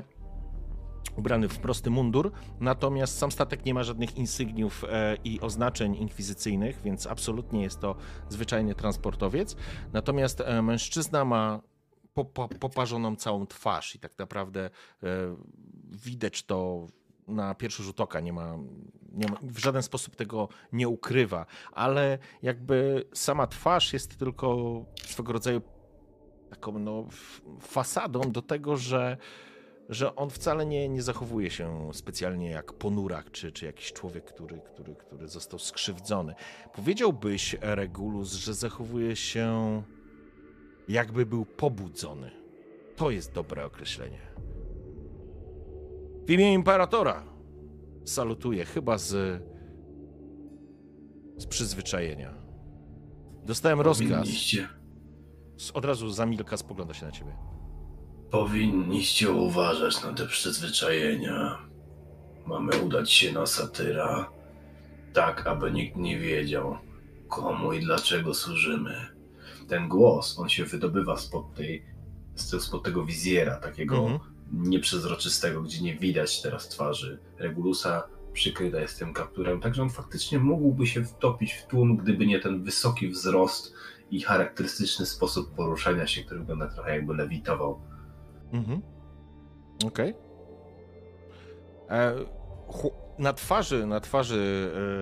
Na twarzy tego mężczyzny natychmiast ten uśmiech zastygł, wyprostował się. Tak jest. Z pewnością dotrzecie na Satyra bezpiecznie. Jestem... I znowu się pojawia taki szelmowski uśmiech. Najlepszym pilotem w tym sektorze. Ja podchodzę do statku i się delikatnie modlę, kładąc na niego rękę, co coś czuję od tego z Machine Spiritu, w sensie czy on jest w dobrym stanie, czy jest zachowany, czy nie. Pierwszy rzut oka, Decimus, właśnie w kierunku maszyny, którą macie lecieć, widzisz, że na tej maszynie, powiedziałbym, nie ma nawet kurzu. Chłopak, to nie jest chłopak, to jest pilot, więc on musiał być oficerem. Dba o to jako własne dziecko, to chyba najlepsze określenie. Dla ciebie to i tak stanowczo za mało, bo on robi to powierzchownie, on nie zagłębia się tak, jak mógłby to zrobić. Niemniej jednak jak na zwykłego człowieka, który widzisz, że nie jest wzmocniony, Kazimierz opiekuje się powierzonym mu sprzętem jak swoim dzieckiem. Ja się zbliżam do niego, taką dość niekomfortową odległość przyjmując, bardzo blisko, pewnie góruję nad nim, więc... Ale mówię tak, jakbym nie patrzę na niego, tylko patrzę się przed siebie. Głos po prostu dobiega spod tego wizjera. Pilocie, kłamstwo to herezja, a herezja przynosi śmierć. Ten sektor zamieszkują biliony, a może i tryliony istnień. Z pewnością nie jesteś wśród nich najlepszy. Pamiętaj, aby zachowywać skromność w obliczu absolutu imperatora. Albo płoń jak heretyk. Skłania się przed tobą. Nie śmiałbym nigdy wypowiedzieć się przeciwko najjaśniejszemu imperatorowi. Temu, który rozświetla nasze ścieżki. Ale on jest ścieżką. Podnosi wzrok, tak dosyć butnie powiedziałbym, ale na jego mądrość. Psioniku, znajdź na tym świecie kogoś lepszego ode mnie i będziesz mógł mnie ukarać. Tak się stanie, jak sobie zażyczyłeś, pilocie. Spogląda się w stronę Torga. Człowieka, z którym najbliżej mu ewidentnie. Robi, kiedy Regulus go mija, spogląda się na ciebie i tak mruży lekko oczy, tak jakby pytając się, czy on tak zawsze, nie?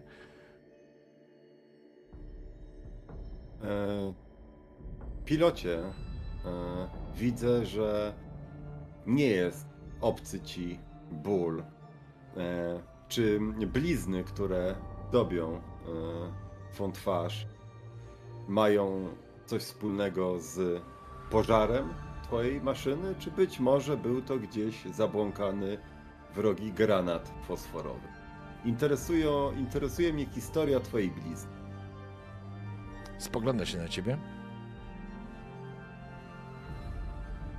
Miałem pecha. Trafili mnie. Moja maszyna stanęła w płomieniach. Musiałem się katapultować. Ale pociągnąłem. W imię Imperatora, tego, który mnie zestrzelił.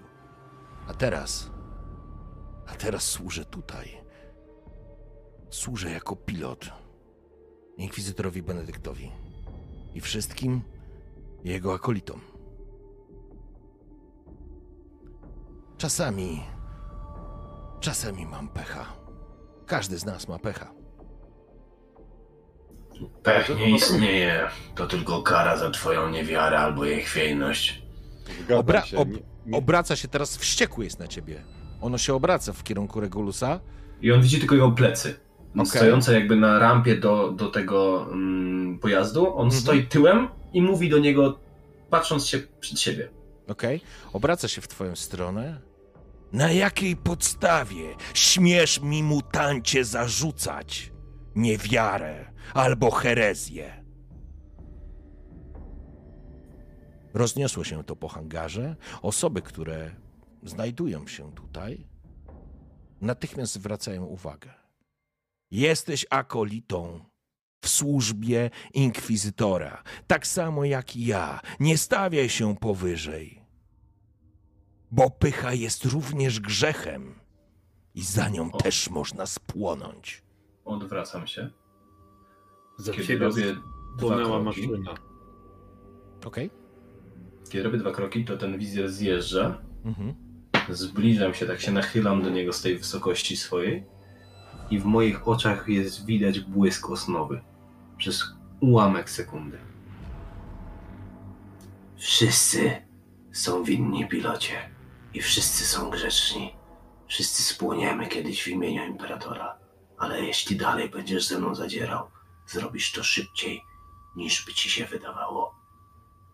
Robi krok do tyłu. Spogląda się na ciebie. Mutant, którym mnie nazwałeś, to dar w służbie Imperium. Ten dar mógłby zmiażdżyć cię tu i teraz, ale służymy temu samemu Panu, więc wykonuj rozkazy. Lećmy na Satyra. I on już, odwracając się z portem, wizjer wjeżdża mu na twarz i wchodzi do statku. Okay. Nie będzie się z nim przepychał. To też nie jest tak, że on się uważa za ważniejszego. On po prostu wszystkich uważa za pył w obliczu woli Imperatora i potęgi Osnowa, o której wie. Spoko. Wchodzisz. A Decimus jest jeszcze przy maszynie. Torg stałeś obok niego. Kiedy jakby skończyła się ta dyskusja, nazwijmy to w ten sposób, ludzie wrócili do swoich zadań i słyszysz tylko... Torg, ty myślę, jesteś najbliżej, więc po prostu słyszysz to, nie? Pieprzony psionik. Przez nich wszyscy zginiemy. Czy ja to słyszałem? Rzuć na spostrzegawczość. Ja na pewno słyszałem i mogę się do tego stosunkować. Tak, z pewnością.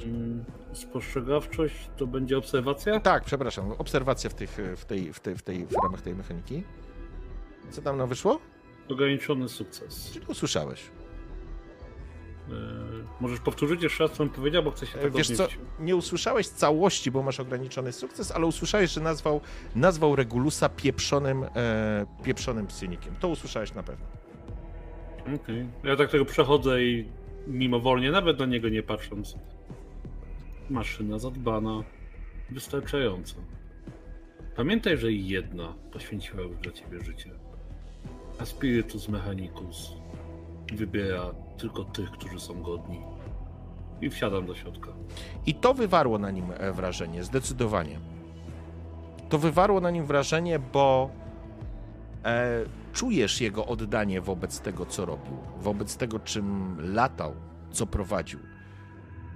Dla ciebie, Torg, ty już wiesz, że to nie był po prostu pilot transportowych statków powietrznych. Z pewnością nie. Zwracam mu uwagę na to, hej pilocie, pamiętaj, że odnosisz się do moich braci, z którymi będzie mi dane walczyć w imię Imperatora i być może przyjdzie nam za to zapłacić największą cenę, także raz, że absolutnie nie masz podstaw do tego, żeby określać siebie najlepszym pilotem, bo to, że musiałeś się ewakuować, coś musiałeś skrewić, w czymś musiałeś dać dupy i samo to już jakby nie doprowadza cię do roli osoby mówiącej o sobie per najlepszy. A co do tekstu wobec mojego brata broni, zewrzyj na słowa, kurwielu. Spogląda się na ciebie. W porządku. No i trafił na złą ekipę. W porządku. On się zlecał już 8 razy. Nie, patrzy na was. Kiwa tylko głową ze zrezygnowaniem. I dopiero teraz mój serwitor leci za mną, cały czas go obserwował, co nie? W porządku. Pilot wsiada na statek, wy również wsiadacie. Jest to dosyć surowa, to nie jest absolutnie żadna... Jedno tylko co, wysyłam serwitora do kabiny pilota, żeby go pilnował. Ja mu nie do końca ufam. Tak, żeby serwitor tak centymetr od niego z tą czaszką lata. Może nie centymetr, ale na tyle blisko, żeby go wkurwić. Okej, w porządku. Mężczyzna siada, że tak powiem, wchodzi do kokpitu, wysiadacie w tej części ładowni. Tam nie ma żadnych specjalnych, że tak powiem, wiecie, do przewozu ludzi, więc tam są zwykłe takie ławki, do których możecie po prostu usiąść i po prostu poczekać, aż zejdziecie w atmosferę z Satyra i wylądujecie w porcie lotniczym w Febe. Ponieważ jakby... Żaden z was nie nawiązał kontaktu z pilotem, to pilot absolutnie się do was już nie odzywa, informując już zupełnie proceduralnie o tym, że są przygotowania do startu, że za chwilę startujemy, za chwilę opuszczamy Pokutę i przechodzimy będziemy wchodzić w atmosferę Saturna. Zapięliście się, usiedliście, serwitor tam, to znaczy inaczej, serwitor nie może być w kokpicie teraz pilota, więc musisz go po prostu przywołać, ale jeżeli chciałeś go poirytować samą obecnością serwitora, na pewno ci się udało, chociaż pilot już starał się nie reagować i nie wchodzić w zaczepki z wami słowne. Zatem opuszczacie trzewia Pokuty i ruszacie, przebijacie się po chwili przez atmosferę. Słychać i czuć, kiedy okrętem rzucają turbulencję, ale szybko i sprawnie pilot przeprowadza was przez ten etap podróży i po jakimś czasie słyszycie, że podchodzicie do lądowania w porcie Febe w mieście o tej samej nazwie.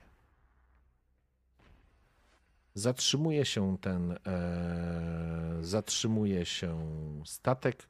Jest jeszcze informacja. Po chwili dostajecie informację, że możecie bezpiecznie schodzić z pokładu. Otwiera się luk, schodzi również, wychodzi z kokpitu pilot, który spogląda się po prostu na was. Chciałbym, żebyście rzucili spostrzegawczość.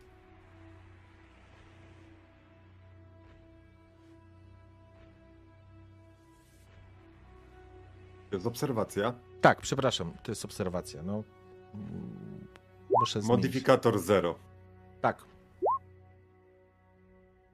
Pięknie. Krytyczny sukces.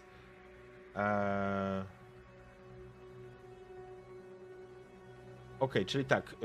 Tylko wyszło to naszemu Mechanikusowi. A nie, jeszcze ja mam ograniczony. Torg. Tak. To znaczy, co to znaczy, że jest ograniczony sukces? To znaczy, że coś ci się udało zrobić, co planowałeś, ale ledwo. To jest takie ledwo ci się udało. Więc zdążyłeś zauważyć, kiedy Regulus po prostu wyszedł z tego. Rozumiem, że będziecie wychodzić z okrętu, tak? Czy coś jeszcze chcecie w środku zrobić? Nie, to jest zwykły transportowy, więc tam tak, nawet warsztatu nie ma, więc nie.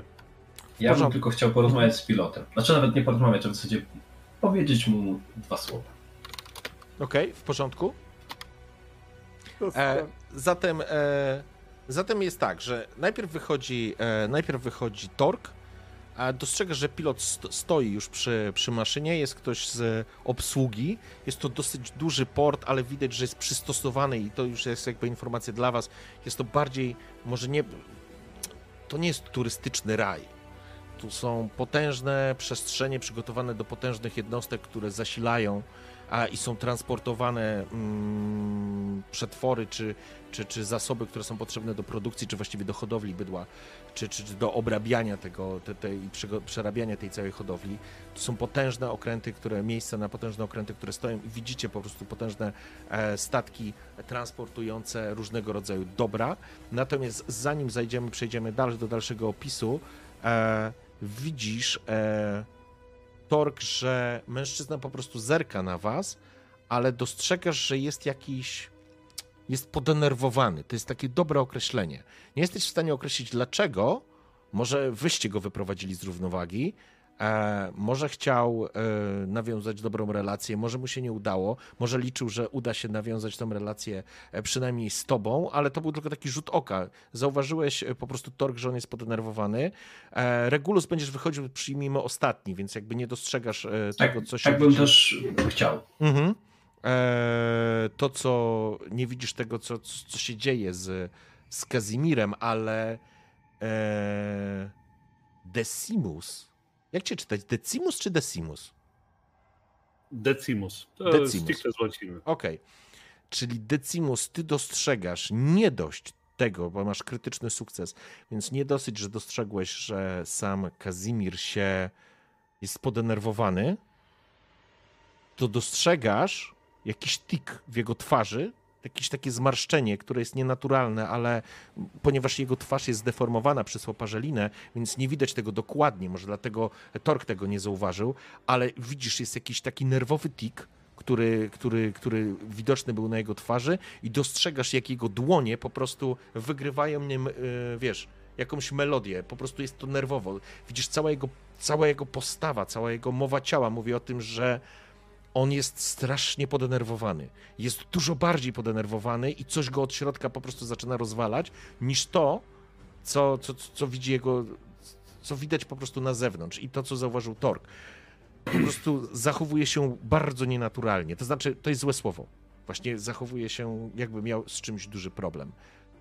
Regulus, ty zamykasz ten pochód, wychodzisz jako ostatni, widzisz, jak Torg już zszedł z tej platformy, Decimus jest za nim, ty dopiero za niej schodzisz, dostrzegłeś tylko, poczułeś na sobie spojrzenie młodego pilota, ale natychmiast odwrócił wzrok i po prostu rozmawia dalej z obsługą. A ja podchodzę do niego. Ja cię wcześniej łapię, znaczy nie łapię, ale widzisz, że komunikuję, że chcesz zamienić dwa słowa. Zanim wydaje mi się, że powinniśmy porozmawiać z naszym pilotem. Trochę dogłębniej. Nie widzisz uśmiechu pod wizjerem. Ja nawet nie patrzę na ciebie, ale widzę w jego stronę. Ale Regulus podąża tym swoim sunącym krokiem za tobą. Bo on i tak się chciał tam udać, natomiast to, że ty zwróciłeś uwagę, to sprawia, że przygląda się temu pilotowi teraz nieco bliżej i idzie do niego. W początku Torg, co u ciebie? Ja zagaduję do Decimusa. No jesteście obok, nie? No tak, no tak. Decimus, coś mi się wydaje, że nasz drugi pilot powinien podejść do tej sprawy na zasadzie konieczności udowodnienia nam, może nie, że się mylimy, ale jakby no pokazania, że jest wart jakby naszej uwagi, tego byśmy być może przy następnej okazji po prostu potraktowali go inaczej, bo tak samo my się nie znamy za dobrze, wszyscy w trójkę poznaliśmy się na pokładzie zbiórki. Się nie musimy znać, bracie, zostaliśmy wybrani przez Inkwizytora. Dokładnie, ale jakby myślimy bardzo podobnie. Nie wiem, czy to zauważyłeś, to wcześniej jakby Regulus na to zwrócił uwagę pod kątem jakby potencjalnej współpracy na polu walki, ale że też nas zirytował ten tekst o byciu najlepszym, co jednocześnie kłóciło się z jego twarzą, że gdzieś tam jednak popełnił ten błąd, który mógł kosztować jego życie albo kogoś innego. To że nasz młody pilot zasłużył na to, żeby się chwilę nad nim pochylić. Chyba też zwróciłeś uwagę, jak jest poddenerwowane, podniesione tętno. Tym bardziej, że to jest pilot, nie uważasz, że takie troszkę triggerowanie pilota, od którego zależy w sumie nasze życie i powodzenie misji, przynajmniej w myśl transportu, No, nie jest rozważne, żeby to ciągnąć brutalnie. Ja to nic nie proszę o zatankowanie. Słyszycie, ponieważ wy idziecie w jego stronę, słyszycie, jak on kończy z obsługą, po czym obraca się do was, staje wyprostowany, ma taki żołnierski dryk, widać, że ma ten żołnierski dryk, spogląda się na was wyprostowany, a witamy... Zanim zdążył się przedstawić, ja do niego podchodzę dużo szybciej, niż by się spodziewał. Tak okay. Zawsze się poruszam dość powolnie, tak tutaj widać, że jednak ta mechaniczna część mojego ciała pozwala bardzo, bardzo szybko zareagować. I chciałbym użyć manipulacji i powiedzieć mu kilka słów. W porządku. Dobrze. Okej. Okay. To co chciałbyś mu powiedzieć? Może od tego zacznijmy. Chciałbym się dowiedzieć... Jak on miał na imię? Przepraszam, wypadło mi. Kazimierze, mam nieodparte wrażenie, że chciałbyś się czymś z nami podzielić, że nie powiedziałeś nam wszystkiego, co wiesz i że jesteś pełen informacji, które mogłyby się nam przydać w wykonaniu naszego świętego zadania, a przecież nie możesz odmówić innym akolitom Inkwizytora pomocy. Więc jeżeli masz jakieś informacje, które mogły być dla nas istotne, które by na przykład sprawiły, że ktoś poddaje się swoim tikom nerwowym, podziel się jak najszybciej. Okej, prośba, żebyś sobie rzucił na manipulację. Czy ja mam bonusy do manipulacji jakieś? Technologii? Nie wiem, musisz zobaczyć. Sprawdzam, sekundę. Nie. Pytanie, czy ja mogę jakoś wesprzeć ten rzut? Możesz, oczywiście możesz. Możecie mam obaj ograniczony tak sukces. Czekaj, okej. Teraz tak, jeżeli chcecie mu pomóc, tylko że on wam nie powiedział, co on chce robić, więc trudno wam będzie pomóc mu w momencie, kiedy on... Bo może nie doskoczył, to złe słowo, ale przyspieszył i stanął bezpośrednio przed pilotem i zaczął z nim rozmawiać. Ale ja rozumiem, że słyszę tą rozmowę. Tak, oczywiście. No bo my też idziemy. Tak, no więc oczywiście. Ja bym chciał wejść w ten sposób w tę rozmowę, żeby wspomóc to, co mówi Decimus, żeby zbliżyć się i zagrać z tego złego glinę. Czyli zagrać w stylu jesteś zbyt pobłażliwy, Decimusie. My już wiemy, co masz na sumieniu, Kazimierze.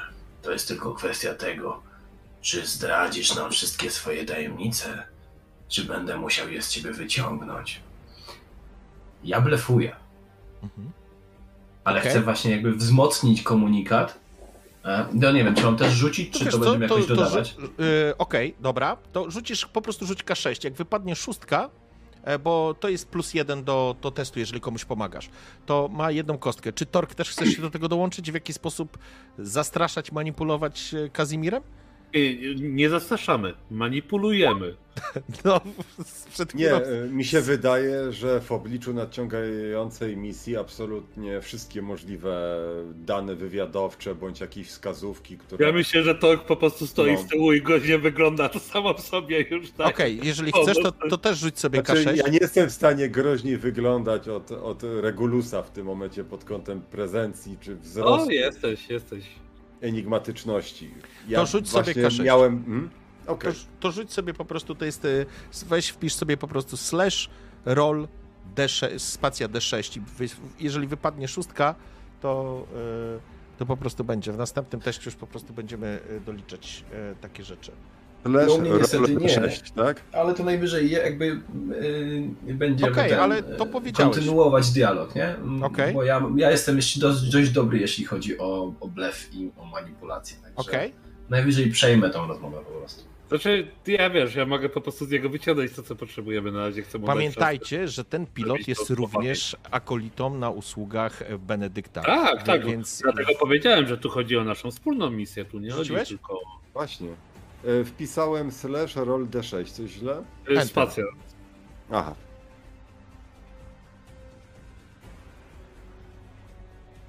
I na czacie tam, nie? Elegancko. 2 wypadło, to nie. Czyli masz jeden sukces i ja teraz sobie rzucę Rzucę sobie za naszego towarzysza. Właśnie, dwie rzeczy, które nam uciekły. To jest nasza pierwsza sesja, więc ja bym chciał, żebyśmy sobie to ustalili. Po pierwsze, nie macie na sobie żadnych symboli inkwizycji.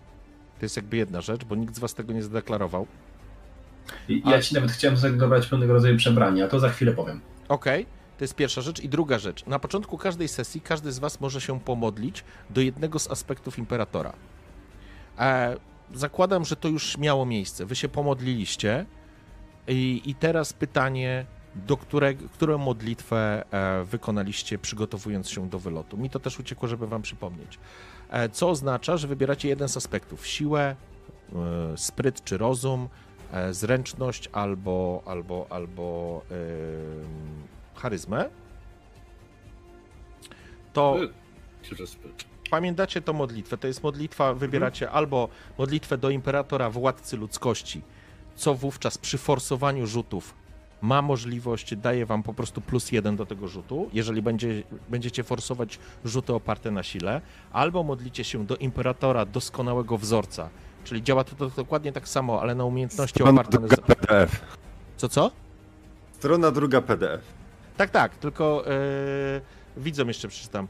W przypadku sprytu to jest modlitwa do Imperatora Wszechwiedzącego i empatia to jest do Imperatora Miłosiernego Pasterza Ludzkości.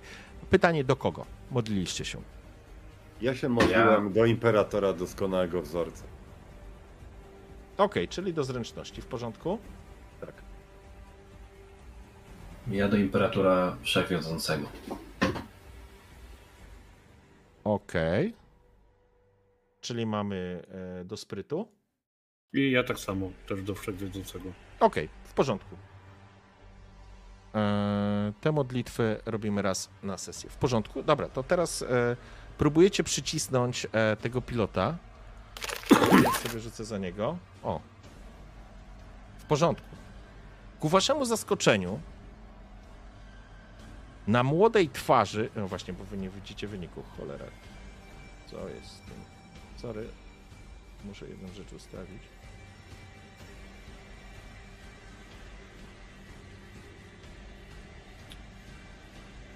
No, come on. O, teraz będzie ok. Sorry, bo czat nie widział. Dobrze.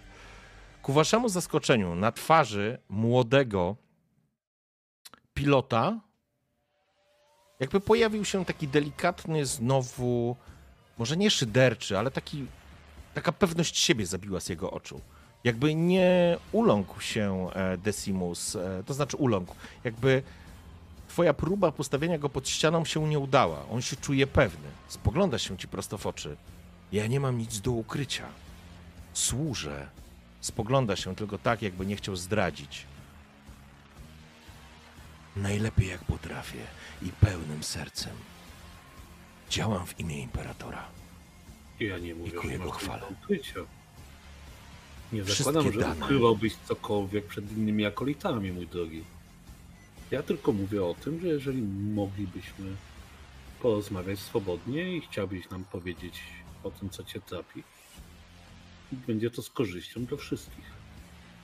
Uśmiecha się tylko, jakby w podziękowaniu. Będę o tym pamiętał.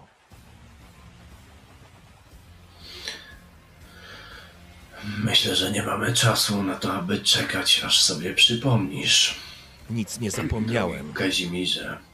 Szanowny Regulusie.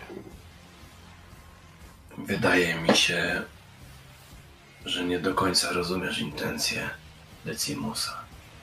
Pozwól, że ci je wyjaśnię. My wiemy już, że coś się z tobą dzieje. Jedna rzecz, pamiętaj... Ja wiem, że ja tego nie wiem, ale ja gram w blef Decimusa, który słyszałem jakby, nie? Okay. Mój brat dzięki potędze Omnisjasza się nie myli. Nie jesteś w stanie go oszukać. Mnie również nie, gdyż ja nie patrzę teraz na ciebie, tylko patrzę w głąb twojej duszy. Ja bym chciał przebić jeszcze raz ten rzut, który wykonał Decimus i go docisnąć. Znaczy w tej sytuacji nie pozwolę wam przerzucić jeszcze raz tego rzutu. Bo on już To znaczy, na twój argument po prostu spogląda się w tą pustą przestrzeń pod tym kapturem, w tę twoją maskę. W pełni to rozumiem. Ja nie kłamię i nic nie ukrywam, dlatego nie ma żadnego problemu.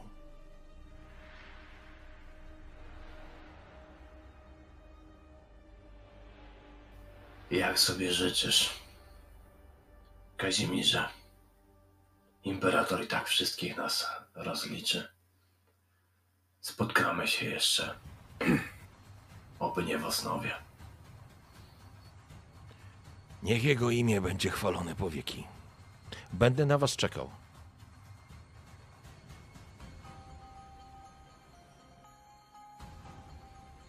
I teraz, jak wygląda Febe?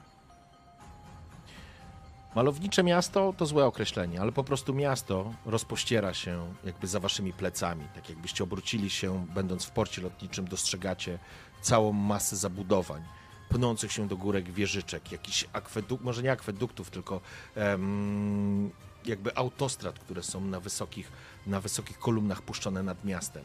Z prawej strony, daleko na horyzoncie, widzicie potężne maszyny, które pną się do góry. One muszą być ogromne, skoro widzicie je gdzieś tam na linii horyzontu. One się odznaczają. Tam musi być, przepraszam, część przemysłowa tej planety. W powietrzu unosi się dziwny zapach. Jest to zapach kloaki, dobrze wywietrzonej kloaki. Ale mimo wszystko kloaki. Przy tym ostrego, metalicznego zapachu, który się wdziera i widać wasze nozdrza i z pewnością macie pełną świadomość, że mieszkańcy Febe, po pierwsze, są do tego przyzwyczajeni, ale pracują nad tym, żeby to miasto było wolne od tego odoru. I dostrzegacie pnące się nad miastem potężne konstrukcje, które widzieliście zdjęcia i informacje o samym mieście, o samej prowincji Febe. Czyli to są potężne filtry, takie generatory, które oczyszczają smród, który się ciągnie. Niebo jest ciemne, ale dookoła dostrzegacie malownicze, nawet kawałki zielonej trawy, pojedynczych drzew. Podchodzi do was ktoś z obsługi lotniska. Witamy na Satyrze. Potrzebują panowie transportu? Tak, musimy się udać i przywołuję sobie z pamięci, gdzie musimy się udać. Okej, macie oczywiście tą informację. Jest to informacja... Do biura handlu wewnętrznego. Dokładnie tak. Przybyliśmy na Satyrę, aby robić interesy. Oczywiście. Witamy w perle całej planety, całego układu. Naprawdę, zapraszam. Mężczyzna poprawia taką kurtkę, widać, że ma cybernetyczne, nazwijmy. No, trzymajmy się już tej nazwy, cybernetyczna, ona mi się nie pasuje. Jest jakieś ładne, lorowe takie nazwy, to nie jest cyborgizacja, tylko jak to się ładnie nazywa? Sprawdzę, za chwilę ci powiem, bo to tak cyberowo mi ta cyborgizacja ciągnie, ale widać, że po prostu ma sztuczne oko, czerwone jakby oko, oko kamery. Zaprasza was do niewielkiego samochodu, który jest nisko położony, otwiera drzwi. Zapraszam do środka. Regulus nie ma już na sobie tej czarnej szaty i nie ma oczywiście tych oficjalnych szat inkwizycyjnych. Teraz ma takie trochę piaskowo-pustynne, przybrudzone, coś, co trochę przypomina pewnego rodzaju szmaty, ale nie jest podarte, no bo jednak chce uchodzić za jakiegoś rodzaju kupca czy handlarza. Natomiast ma takie właśnie buro-ziemiste kolory i jest też takie powłóczyste. Ten wizjer, on już też nie wygląda tak, jakby był to jakiegoś rodzaju właśnie wizjer bojowy czy coś w tym stylu, tylko po prostu taki filtr może, coś w tym rodzaju. To jest dalej nieprzezroczysta powłoka na jego twarzy, ale takie wrażenie mogłoby sprawiać. Okej. Są usprawnienia bioniczne. Tak. Tutaj też widzę, że augmentacja to jest ładne słowo. Augmentacje dokładnie. Albo bionika, albo bioniczny implant. Tak będziemy, takiego słowa będziemy używać. Albo wszczepy bioniczne. Albo wszczep. Okej. Wsiadacie zatem do samochodu. Torg, coś chcesz dodać? Od siebie? Na coś zwracasz jeszcze uwagę? Nie, sprawdzam tylko swoje przebranie, które wygląda jak taki właśnie stary powłóczysty troszeczkę, ale nie przesadnie płaszcz, żeby też wtopić się w kolorystykę, topografię terenu. Są to takie właśnie piaskowe, różne odcienie brązu. Tak generalnie, żeby nie rzucać się w oczy, ale żeby w razie potrzeby szybko móc zrzucić tą płachtę, tak? Tak to sobie nazywamy, taki płaszcz. Okay. I no, być powiedzmy w gotowości bojowej. To ja od razu chciałem zaznaczyć, że ja zdjąłem symbole inkwizycji, ale poza tym dalej jestem w czerwonym płaszczu Adeptus Mechanicus. W sensie, żeby nie dziwiło to też ludzi lorowo, Adeptus Mechanicus są wykorzystywani przez kupców, wszędzie. Handlarzy, wszędzie. To nie jest nic dziwnego, że absolutnie w klubie handlujących czy gdziekolwiek jest Adeptus Mechanicus. Mi tylko zależało, żebyście nie szli z symbolem inkwizycji po prostu na szyi, nie? Bo wtedy będzie...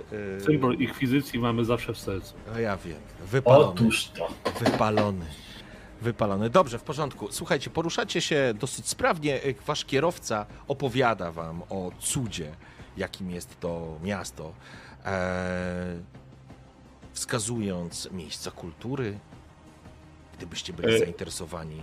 Jest dystrykt handlowy, szanowni panowie. Nie wiem, z którego świata panowie tutaj przylecieliście, ale gdybyście potrzebowali przewodnika, na pewno mogę pomóc. Musiałem tylko powiedzieć, że Mortimer nie zdążył wsiąść do samochodu i leci za nim. Nie. Musiał z tobą się zabrać. W porządku. Faktycznie twórcy czy mieszkańcy tego miasta walczą z... kompleks, tego słowa mi brakowało. Mieli straszny kompleks swojego świata w porównaniu do innych planet i innych podsystemów. Nie chcieli być traktowani jak po prostu farmerzy, rolnicy, wieśniacy. Dlatego Febe wygląda tak nienaturalnie dla tego otoczenia. Niemniej jednak z waszych danych, które zebraliście jeszcze przed wylotem, dotyczących samego miasta i samego miejsca, w którym się znajdujecie, to zdecydowanie, jeżeli chodzi w ogóle takie odłamy imperialne, to jest Adeptus, to znaczy Administratum jako takie i Mechanicus również jest mocno obecny na tej planecie. Mechanikus ze względu zdecydowanie na obsługę. No na przedszkolnie musi być. Nie ma w ogóle dyskusji. Tam musi być dużo oddział. Natomiast Administratum z prostej przyczyny tutaj jest cała masa różnych rzeczy do liczenia. Więc oni zbierają te dane odnośnie wszystkiego tak naprawdę. Więc zdecydowanie jest to biurokratyczny świat. Niemniej jednak w pewnym momencie dojeżdżacie do... Wjeżdżacie w taki dystrykt, nazwijmy to, handlowy. Zatrzymuje się samochód. Te samochody są takie przysiadziste, dosyć szerokie, ciężkie. Zatrzymują się ludzie, gdzieś tam się pojawiają. Faktycznie tutaj ci mieszkańcy, którzy się tutaj przeporuszają po tym mieście, to nie są robotnicy. To są zamożni ludzie. Albo wyglądają na takich zamożnych, więc to wy raczej zwracacie swoją uwagę niż oni. Może nie wy, bardziej Torg. No i się rzucający w oczy Regulus, ale to ze względu na wzrost, nawet może niekoniecznie szatę, ale Torg faktycznie ma jeszcze karabin przewieszony przez ramię i faktycznie wygląda jak wasz ochroniarz. Zatrzymujecie się przed dużym gmachem, który... ma tablicę z przodu przy wejściu, że jest to biuro handlu wewnętrznego. Uregulowaliście rachunek. Ma jakiś poziom pieniędzy, tutaj jakby pieniędzy jako takich nie ma, ale przyjmijmy, że na światach bardziej rozwiniętych, w miejscach takich, do jakiego aspiruje Febe, jest jakaś waluta wprowadzona, która jest z pewnością na przykład walutą wykorzystywaną w sektorze Askelon, w tym na głównej planecie Juno. I niech to będzie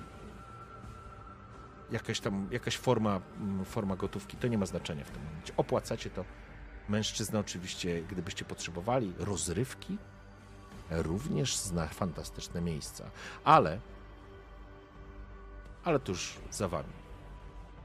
Powoli Gdzieś tam to słońce z trudem przebija się przez chmury. Ludzie gdzieś tam zajmują się raczej sobą, a wy stoicie przed wejściem. Co robicie?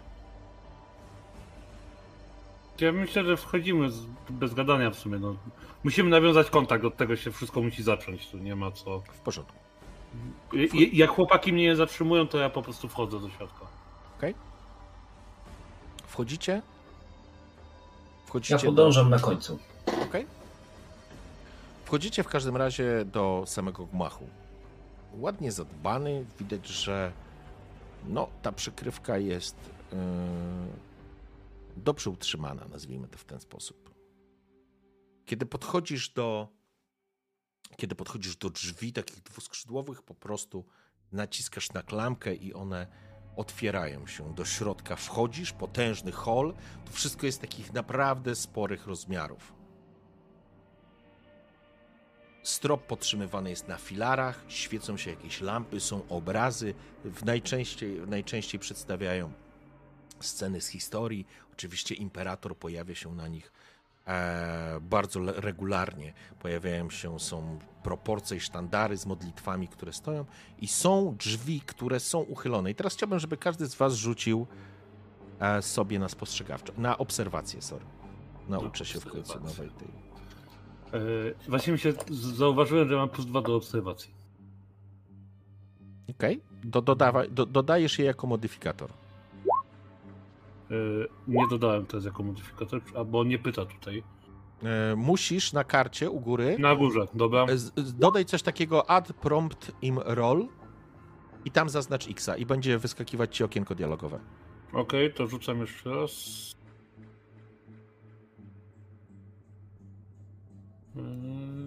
Gdzie jest okienko? Jest, dobra. I tak miałem krytyczny sukces przy pierwszym rzucie, teraz mam ograniczony, ale na jednym chodzi. W porządku. Po pierwsze, co wam zwraca, waszą uwagę zwraca fakt, że pomieszczenie po prawej stronie, drzwi są uchylone.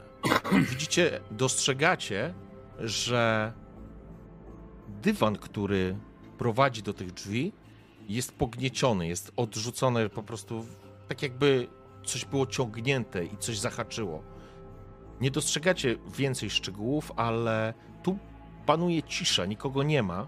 Samo pomieszczenie jest spore, ale to jest jeszcze korytarz, który prowadzi do innych pomieszczeń, natomiast to jest pierwsze pomieszczenie, które jest od razu z waszej prawej strony i te okna, które wychodziły na ulicę, muszą być częścią tego jednego z tych pomieszczeń. I to dostrzegacie wszyscy, ale ponieważ jest to ograniczony sukces, to tylko tyle zauważacie. Poza tym nie widać tutaj nikogo w środku. Dobra, to ja tylko wysyłam czaszkę serwitora, żeby się rozejrzał po detalach, czy na coś mi zwrócił uwagę, żeby gdzieś podejść. No i też się rozglądam. Stanęliście w takim razie w tym holu, stoicie, po prawej stronie są te drzwi, hol prowadzi dalej prosto. Na samym końcu są schody, które prowadzą do góry. Pamiętaj, że twoja czaszka, serwoczaszka, jest czaszką narzędziową. Ona funkcjonuje dla ciebie trochę jak latający zestaw multinarzędzi. Generalnie jest jakiś blat, cokolwiek, w co można zastukać, zapukać? Nie, weszliście z dworu, weszliście od razu, z zewnątrz wchodzicie do dużego korytarza, który ma kolumny, są przez ten cały hol, ciągną, trzymają potężny strop u góry, no i po prawej stronie są od razu drzwi i ten hol prowadzi dalej prosto. I te drzwi są uchylone i dostrzegacie, że to, co wszyscy zauważyliście, po prostu to co się rzuciło, bo tu jest niemalże sterylne warunki, jak w muzeum. I ten element po prostu nie pasuje do całości układanki.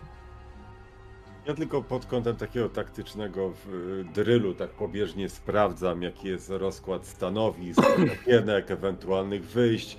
Wszystkie jakieś takie stricte taktyczne aspekty pomieszczenia sobie tak pobieżnie analizuję, wykorzystując ten ograniczony sukces obserwacyjny. W porządku. Widzisz, że z tego pomieszczenia to masz drzwi za sobą.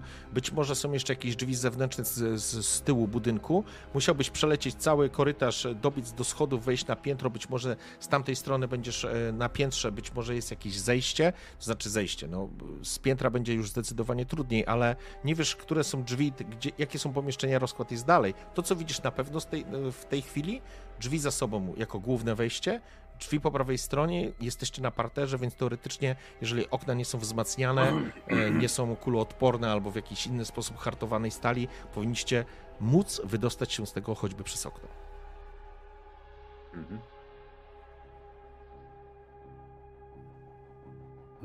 Nie spodziewałem się, że nikt nas nie przyjmie. Myślę, że musimy znaleźć kogoś, z kim moglibyśmy porozmawiać. Może i serwitora. Serwitor nie zawsze mówi prawdę. I ruszam do przodu. Idę po schodach do góry generalnie. Okej, czyli przechodzicie po prostu cały korytarz. Dobra, w porządku. Czy ja dostrzegam tutaj coś nietypowego, ale nie w materii rzeczywistej, tylko w osnowie? Bo pamiętaj, że ja pasywnie ją postrzegam. W porządku. Gdy ty patrzysz tym swoim drugim wzrokiem, nazwijmy to w ten sposób, na świat, który cię otacza, masz wrażenie, że takie delikatne nici tej osnowy, one po prostu przesuwają, przeskakują się, przechodzą przez wszystko, co cię dookoła otacza, jakby tworząc zupełnie inny świat, jakby za jakąś kotarą, za zasłoną, coś, co jest niematerialne, ale nie widzisz tutaj zakłóceń jakichś takich, które byś natychmiast wychwycił jako element osnowy. W sensie takiego zakłócenia osnowy, to chciałem powiedzieć, nie? Albo obecności.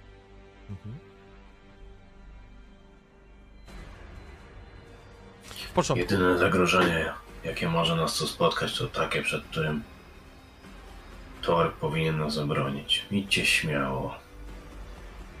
Przechodzicie przez ten korytarz. Po lewej stronie faktycznie znajduje się coś na kształt recepcji. Jest tabliczka.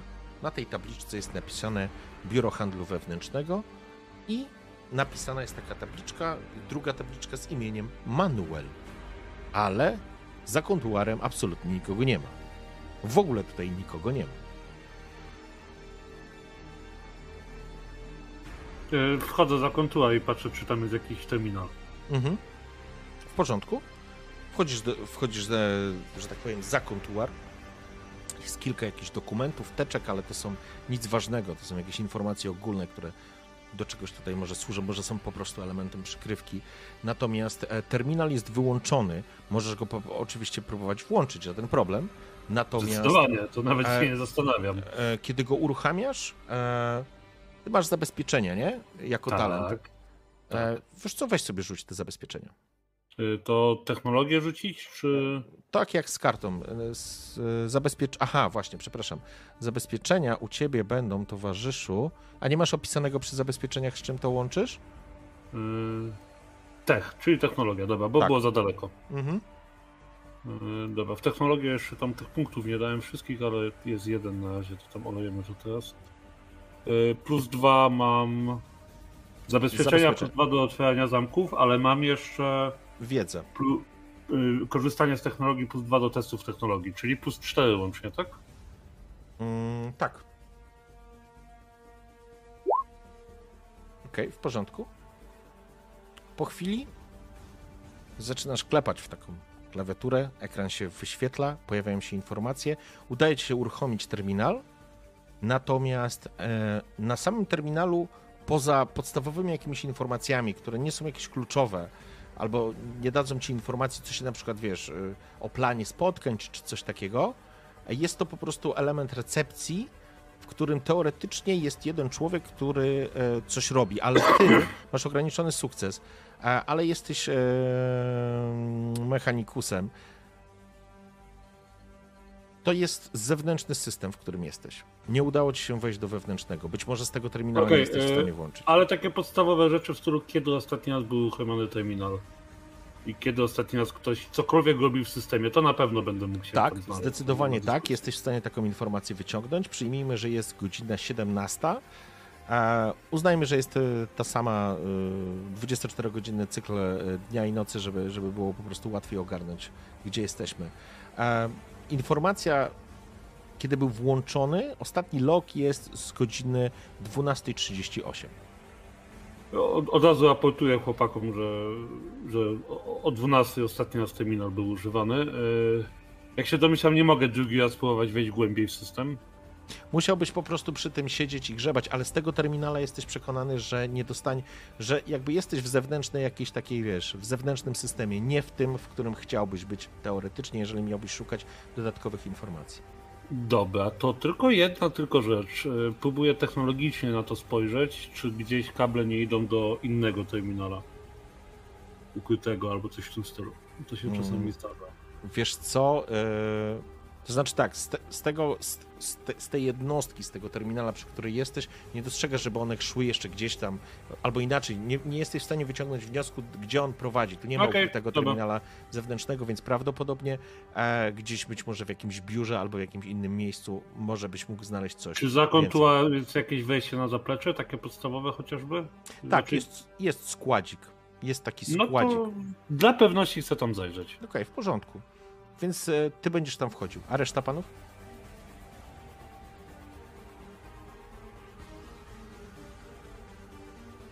Ja bym się chciał rozejrzeć, czy widać tutaj ślady bytności tego Manuela. Nie jeśli chodzi o jego obecność maszynową, czy tam no, przy maszynach, o może tak. Tylko czy widać po prostu, jakby tutaj jakiś człowiek był niedawno, to jest jedna kwestia. A druga kwestia to jest to, czy coś tutaj jest nienaturalnego, co zwraca moją uwagę. Czy coś nie jest przewrócone, coś nie jest niedostawione, niedosunięte, potrząśnięte. Okej. Okay. Ja z kolei z natury jestem małomównym trepem, który więcej sobie tam pod kopło analizuje niż prowadzi dialog. Po prostu mam świadomość, że tak naprawdę jakby wykorzystać swoje umiejętności będę mógł dopiero w walce, ale to nie znaczy, że za wszelką cenę będę chciał do tej bitki prowokować, także stoję i kolegom nie przeszkadzam po prostu w czynności. To nie jest tak, że ty stoisz i nie przeszkadzasz, ty pilnujesz. Pilnuję, nie no, oczywiście. Żeby byli bezpieczni. Bo to, że mam wyglądać jak wasz ochroniarz, to nie znaczy, że to była tylko prowizorka, tylko no tak też jest, powiedzmy, w istocie, jako że pod kątem bojowości to tutaj no, ja jestem jakby najbardziej, nie? Okej, w porządku. Decimus wszedł do tego kantorka szukając jakichś dodatkowych informacji. Regulus, ty się rozglądasz. Ewidentnie widać, że to nie jest tak, że kogoś tutaj nie ma od 3 lat i że to jest puste muzeum. Widać elementy bytności, może nawet jest jakaś filiżanka po kawie, wiesz o co chodzi, która tam, czy po jakimś napoju, która stoi gdzieś w rogu, czy widać, że jest zapalniczka, czy jesteś w stanie zobaczyć popielniczkę z jakimś tam petem, który jest. Ale jak się tak rozglądasz i szukasz elementu, dostrzegasz, że na jednej z kolumn, którą minęliście, widzisz na jednej z kolumn ślady, jakby, no zdecydowanie są to ślady po prostu ręki, dłoni, która była ubrana we krwi.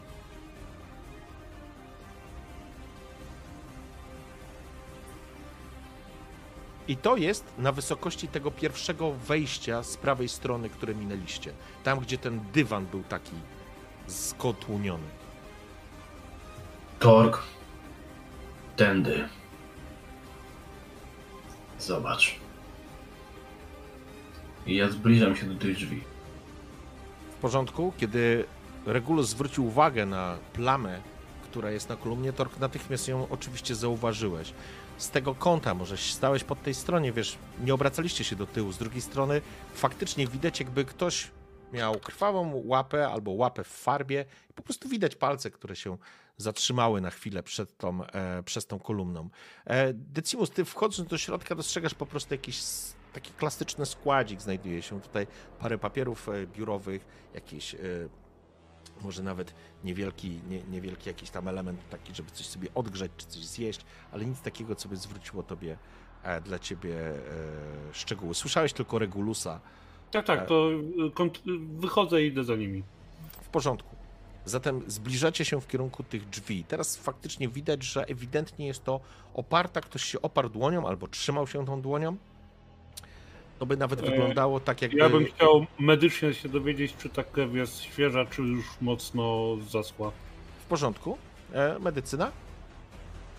Już, tylko mi okienko z kartą gdzieś się schowało jest.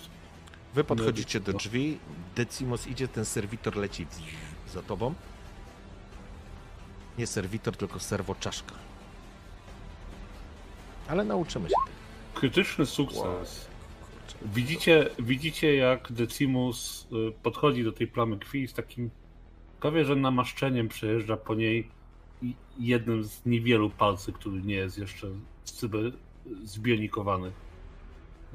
I tak przejeżdża delikatnie, rozciera między palcami, ale już rozciera między palcami, które są usprawnione i polepszone i tam się coś dzieje, tam badania, tam już jest analizowane wszystko. W porządku? To i podsuwa czaszkę do powąchania. Czaszka lata po prostu. Ma na pewno jakiś próbnik, ponieważ jest to serowa czaszka narzędziowa, więc ona nawet może pobrać próbkę tego, co ty jej podajesz. Niewiele może z niej analizy zrobić, ale jakoś... Ale wygląda to dobrze. Ale wygląda to tak, wyjątkowo dobrze. To znaczy w momencie, kiedy po prostu rozcierasz to pomiędzy palcami, które mają czujniki, ty już wiesz, że ta krew 3 godziny temu. To jest 3 do 5 godzin. Więc jeżeli policzysz sobie 13, tam 12:38 za ostatnim użyciem terminala. Dokładnie tak. Niedługo po tym musiało do czegoś dojść i do czegoś, co prawdopodobnie doszło w pomieszczeniu, które macie przed sobą po lewej stronie. Bacia, tu się wszystko zgadza. W timeline jest tak samo. W sensie... Ta krew jest tutaj mniej więcej tyle czasu, ile minęło do ostatniego użycia terminala. A zatem powinniśmy się spieszyć. Powinniśmy się spieszyć, ale powinniśmy być też bardzo roztropni i uszykować się na różne ewentualności. To nie jestem przekonany, że jesteśmy tu sami. I to... Patrzę wyraźnie na Torga, dokładnie to... Bądź nam tarczą, bracie. Zawsze możecie na mnie liczyć, pójdę przodem, żeby ewentualnie was osłonić swym ciałem, ale przed tą ewentualnością zrobię wszystko, żeby raczej, żeby nie musieć się poświęcać. Bez odpowiedzi ze swojego karabinu laserowego, także pobieżę, sprawdzam, czy wszystkie moje baterie pełniące formę jakby, no, magazynka, tak, na swoim miejscu, czy nic jakby nie wypadło mi spod mojego przebrania w formie tego płaszczyska, to mogłoby jakby zwrócić czyjąś uwagę, wszystko jest ok. Po prostu lubię sprawdzać, to jest też taki troszeczkę imperialny dryl, żeby wszystko było na swoim miejscu, bo jednak jest jakaś ta pamięć. Nie spieszyć się. Wchodzimy i tylko to, co dostrzegacie, że po prostu Torg przerzuca broń bardzo sprawnie, łapie po prostu w dłonie swój karabin i można powiedzieć dla was, no wy nie jesteście żołnierzami, widzieliście na pewno żołnierzy, zdecydowanie, ale to wszystko dzieje się właściwie w jednym momencie. Macie wrażenie, że przeładował, sprawdził magazynek, przygotował broń, przerzucił, sprawdził w tym samym czasie, czy ma dostęp do pozostałych baterii czy akumulatorów tak naprawdę do tego karabinu. Wszystko działa, wszystko jest pod ręką, przyjmujesz automatyczną pozycję, postawę i po prostu popychasz, wchodzisz, popychasz te dwuskrzydłowe drzwi, one się otwierają bez skrzypnięcia.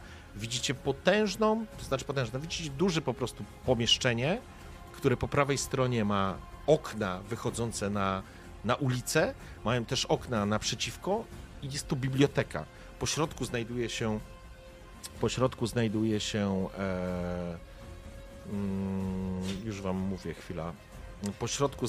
też taka, oczywiście są dywany, na nich są kanapy. Oli, cicho teraz. I znajduje się jakaś taka w dalszej części tego pomieszczenia taka rzeźba, która funkcjonuje na poziomie jakiegoś takich, nie wiem, pola energetycznego, możemy powiedzieć, która utrzymuje wiele różnych elementów obok siebie, nie? I one się po prostu utrzymują i unoszą w ramach, przepraszam, takiej sfery. Wystajecie przed stołem, są takie dwie kanapy na pięknym dywanie po lewej stronie, piękny obraz. Na samym końcu cała lewa ściana tak naprawdę i ta naprzeciwko was zasypana jest książkami, jest jakaś drabinka, jest również biurko na samym końcu, które stoi przy potężnym oknie.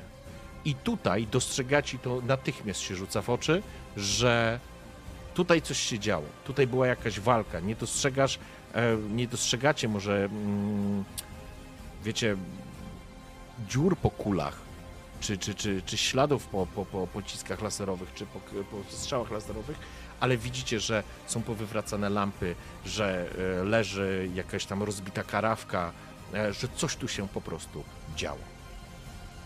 Standardowo przyglądam się detalom w pokoju. Okay. Ja szukam krwi, śladów krwi, które mogłyby gdzieś prowadzić, na przykład na zewnątrz tego pomieszczenia. Znaczy, że ktoś został stąd siłą wyciągnięty. Zakładam, że nie przez przejście, którym weszliśmy, tylko być może jakieś inne.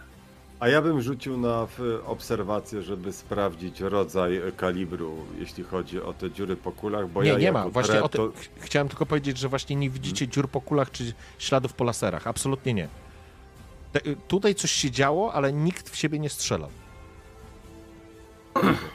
To może mnie źle zrozumiałeś. Jedno tylko pytanie, bo to jest budynek imperialny, tak? Dobrze rozumiem? To jest budynek formalnie, jest to w rękach prywatnych, tak? To znaczy w rękach prywatnych. Instytucji, która się nazywa... nie ma on prywatnych. Biuro handlu wewnętrznego. Nie, oczywiście, więc podlega z pewnością pod administrator. No więc powinien być tu monitoring. Ale nie widzisz nic takiego, nie widzisz kamery. Kamer czy źródła, czy może są, ale ich po prostu nie dostrzegasz. Albo nie widzisz panelu, do którego możesz się podpiąć.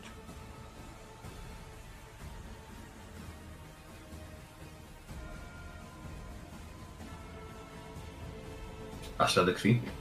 Okej, zaczynasz się rozglądać, więc... bo zarówno Decimus, jak i Regulus rozglądacie. Myślę, że wszyscy po prostu w tej sytuacji. Pierwszą rzecz, którą widzisz, to dostrzegasz, że na stole przed wami jest po prostu ślad krwi, tak jakby ktoś oparł rękę i dostrzegasz po prostu ten ślad i wygląda bardzo podobnie do tego śladu, który został na kolumnie. A oczywiście widać również przy biurku tam na samym końcu, które jest, wiesz... jakby głównym takim miejscem osoby, która tutaj pracuje. Ten krzesło też jest powywalane, więc tutaj doszło do jakiejś walki. Strzelaniny nie ma. Krew, jeżeli jest jakiś ślad, to sugerowane byłoby to, że ten ślad jest śladem. Rzuć sobie Regulus na spostrzegawczość.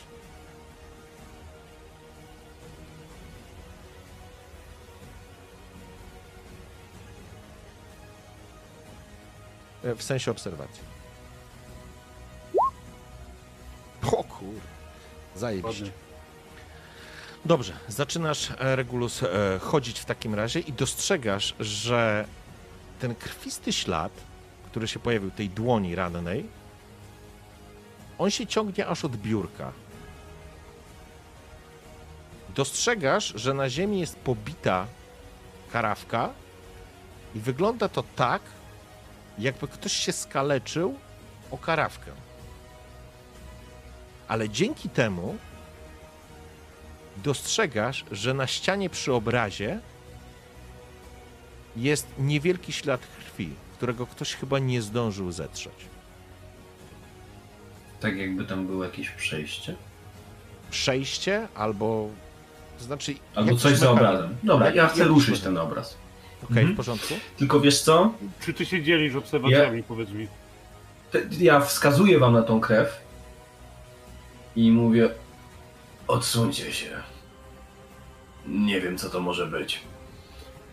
I chciałbym, żeby oni zachowali dystans, a ja po prostu przesunę ten obraz przy pomocy mocy mistycznych. Okej, pamiętajcie teraz tak. Ty, używając Regulus mocy mistycznych, dajesz mi kość zagłady. Forsując też dajecie mi kości zagłady. To pamiętajcie o tym. Dobrze. Czyli nie będziesz robił tego ręcznie, chcesz użyć mocy. Dobrze, użyjmy mocy w takim razie. Cóż to będzie za moc, panie? Przecież no, nie możemy tak na sucho przelecieć całego odcinka. W porządku. Ja bym chciał skorzystać z mocy poruszania telekinezą przedmiotami. Okay. Kontrola telekinetyczna, dokładnie to się nazywa. Okej. Okay. W porządku. Twój poziom mocy wymagany jest oczywiście tylko jeden. Pytanie, czy będziesz korzystał z większej puli tej mocy, czy na bezpiecznie to robisz? Kusisz, ale nie tym razem. Myślę, że nie. Jeśli ja tylko jeden jest potrzebny, to, ja to nie jest aż... To raczej chyba powinienem dać radę wyturlać. Oczywiście. Dobrze, w takim razie zapraszam cię, żebyś sobie rzucił na moc mistyczną. Pamiętaj, że masz również bonus wynikający z twojego fokusa, nie?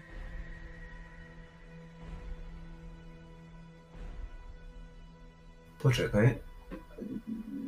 Klikasz na moc mistyczną i w modyfikacji dodajesz +2 za... +2 ma twój fokus, tak? Mhm. To dostajesz... Nie, fetysz, mówisz o fetyszu. Tak, przepraszam, fetysz, tak. Fetysz ma +1. Okej, to dodajesz +1 i teraz ty dodajesz jedną kość. Twoja moc mistyczna to jest 3, nie? 3 było, tak? Tak. Twoja umiejętność... No okej. Tak, czyli mógłbyś dodać do 3 kostek, tylko wtedy pamiętaj, że powyżej tej mocy po prostu mogą zacząć się problemy. Okej, w każdym razie... No lichawo powiem ci, ale skutecznie.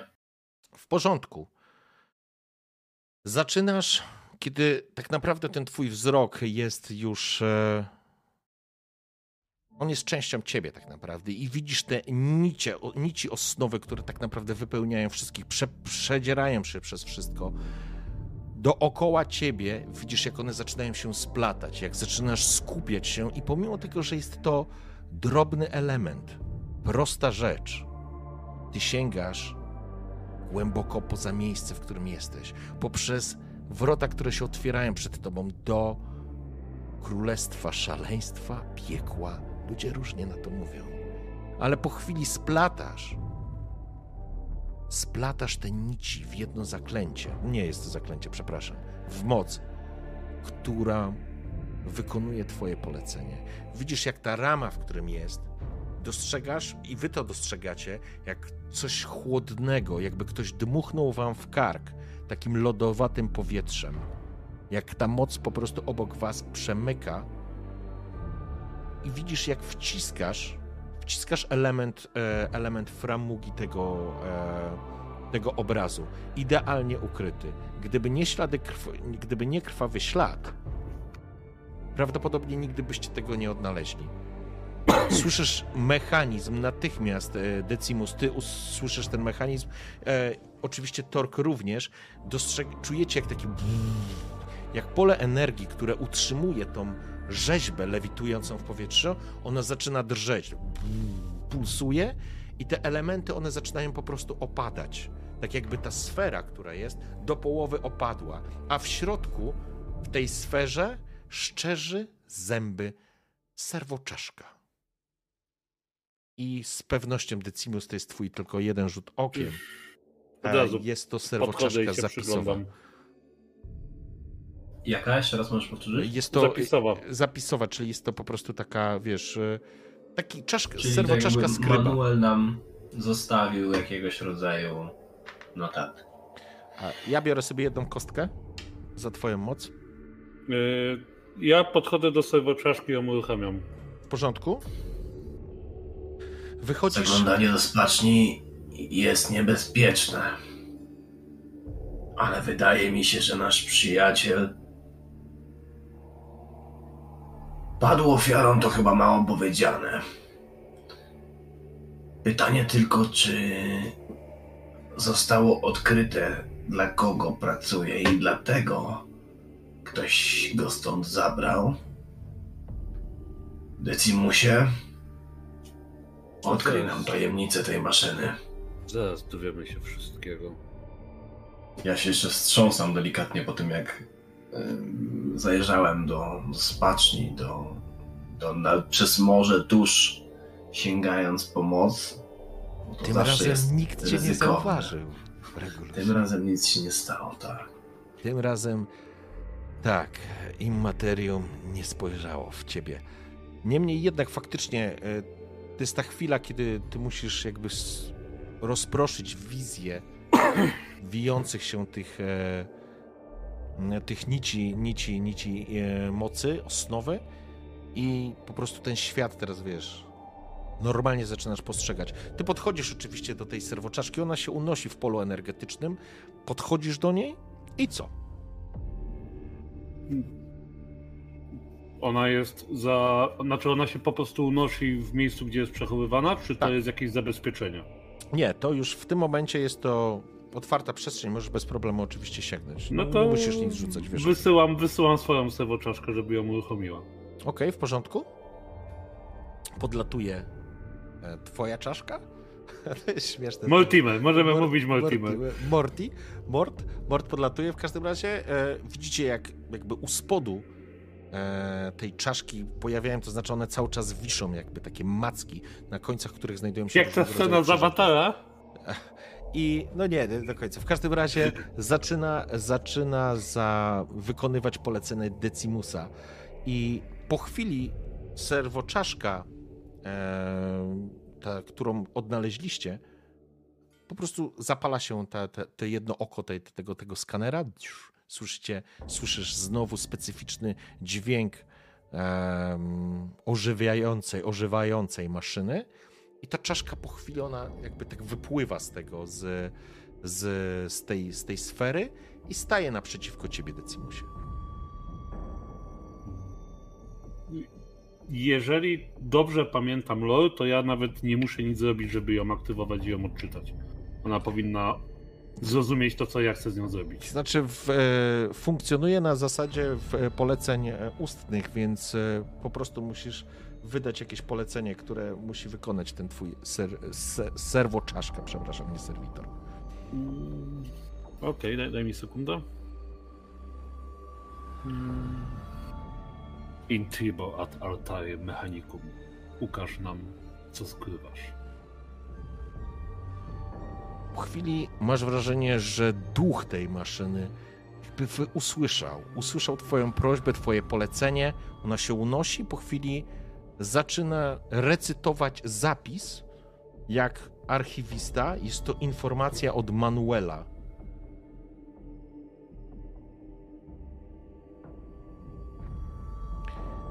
Sytuacja jest skomplikowana.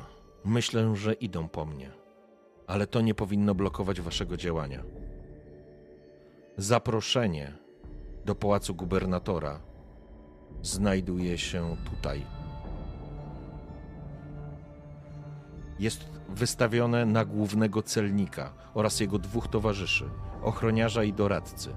Ślub odbędzie się następnego dnia w pałacu gubernatorskim. Podaję datę. Jutrzejszego dnia, w tym sensie. Prezent dla pary młodej znajdziecie w dystrykcie handlowym. Podaję nazwę sklepu. Hasłem jest wesele. Najistotniejsza informacja. Namiar na człowieka, który chce rozmawiać i udzielić wsparcia. Od niego są zdjęcia. Komunikator jest jednokierunkowy, o podanej częstotliwości. Proszę uruchomcie go o godzinie 18:18.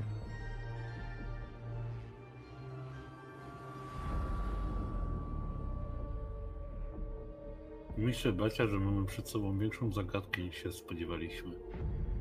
Ja patrzę jeszcze raz na tą czaszkę informacyjną i delikatnie się modlę. Oramus te domine per merita sanctorum, torum quorum reliquia hic sunt.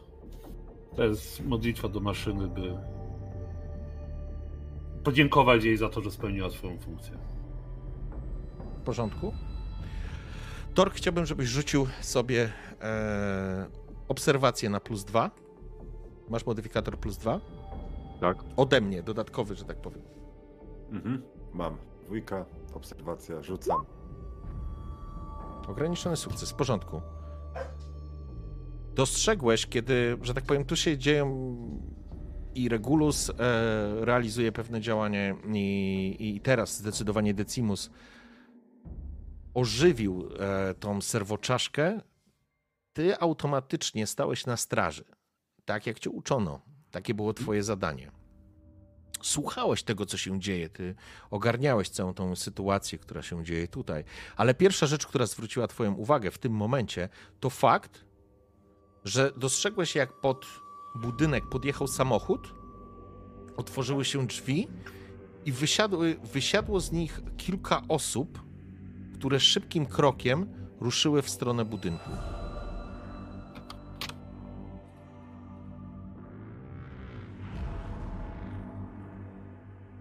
I to jest ten moment, kiedy Decimus dziękuje duchowi maszyny.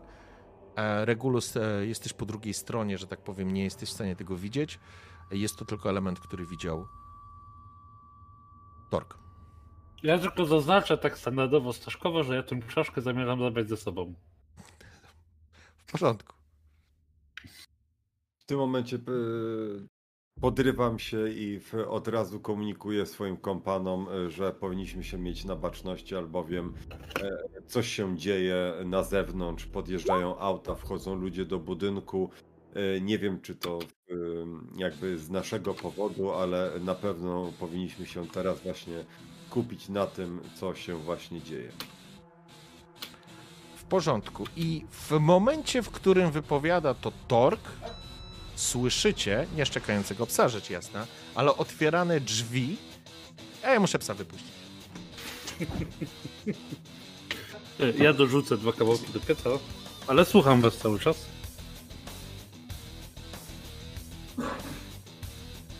Okej, w porządku. Słuchajcie. Słyszycie kroki w korytarzu i krótkie wydawane polecenia. Torg zdecydowanie słyszysz, że są to po prostu polecenia wydawane jakiemuś rodzajowi żołnierzy? Tak, bo myślę, że rozpoznajesz po prostu komendy. Skróty komendy. Mhm. I słyszysz kroki po prostu. I teraz, żebyście mogli zobaczyć to.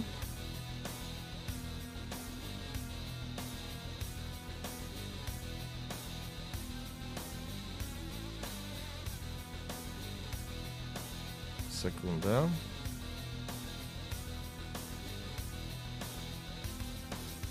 Okej.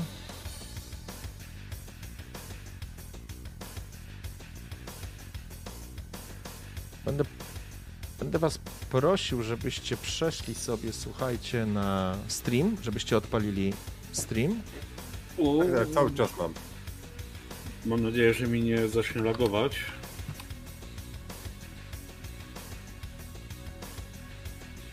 Tylko ustawię ten. Bo się coś rozjechało.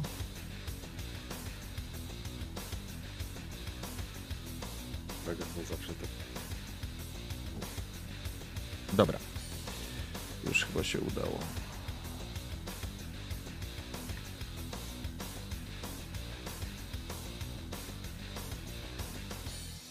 Okej, w porządku.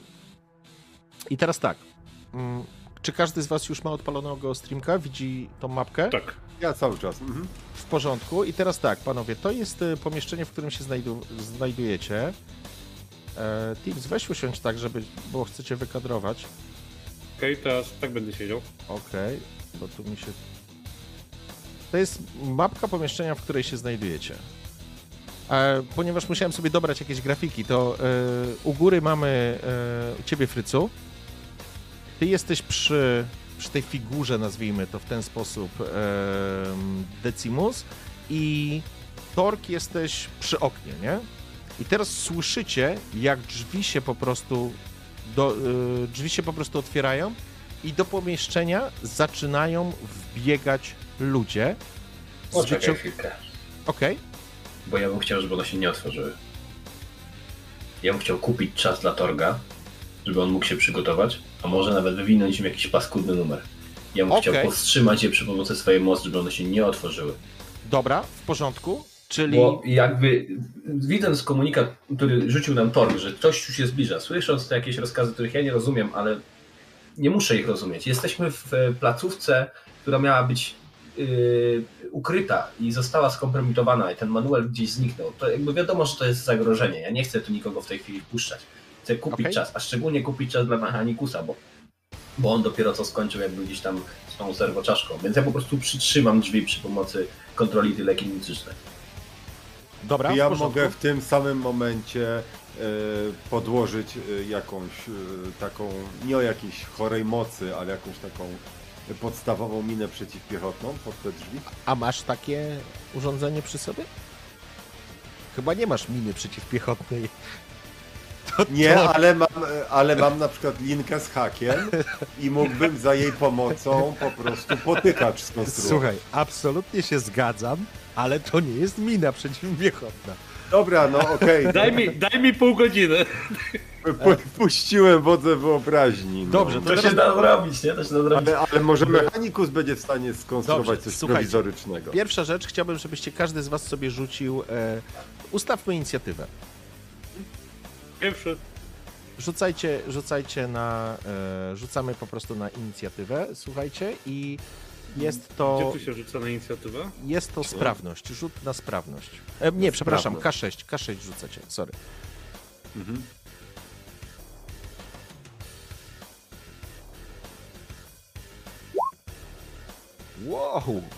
Wow. No, nawet nieźle, nie? Rzuty, kochani. Dobrze, Regulus 6, Stanisław 4. Ja rzuciłem, ale jakiś error. Bo co? Jest slash, roll, spacja, powiem ci, Rojo, słuchaj, sobie to za każdym razem od nowa. Wystarczy, że ciśniesz strzałkę w górę i on ci przywoła ostatnią komendę. Więc jak ją raz dobrze wpiszesz, to potem tylko strzałka w górę i enter. Dzięki, dobra, to będę pamiętał. W porządku.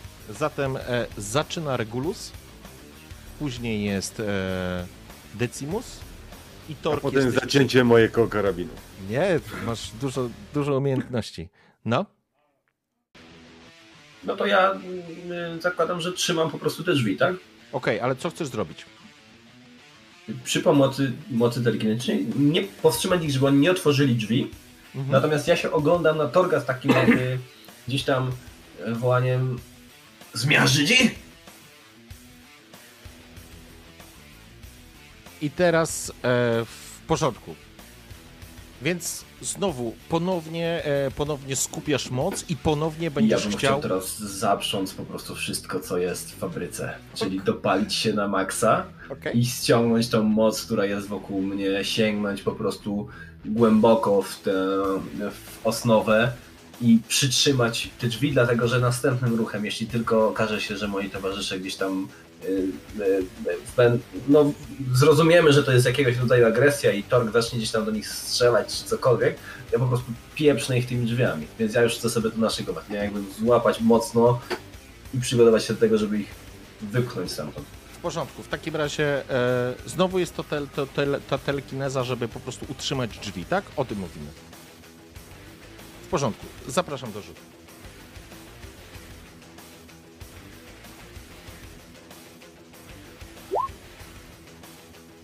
Okej. Tylko sobie jedną rzecz sprawdzę, bo ty ile dodałeś teraz? Z takich ciekawych rzeczy to jest jedynka na końcu. Jest, tak? Właśnie to chciałem sprawdzić. Jest jedynka na końcu, natomiast ja mu chyba jeszcze chciał to przerzucić, wiesz? Bo to mało sukcesów. A jestem w stanie wykręcić więcej. O fuck. Dobrze, czyli w takim razie do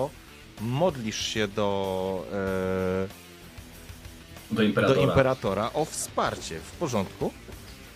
Dobra, to ja w takim wypadku, wiesz co, ja wypowiem słowa tej modlitwy, żeby gdzieś tam to wybrzmiało. Okej. Otchłani się nie ugnę, gdy czuwa nade mną Imperator, albowiem on daje mi moc, by powstrzymać chaos. I to właśnie teraz chcę zrobić, z tego powstrzymać. I więcej mocy osnowy zaprząc do tego, żeby te drzwi się nie otworzyły.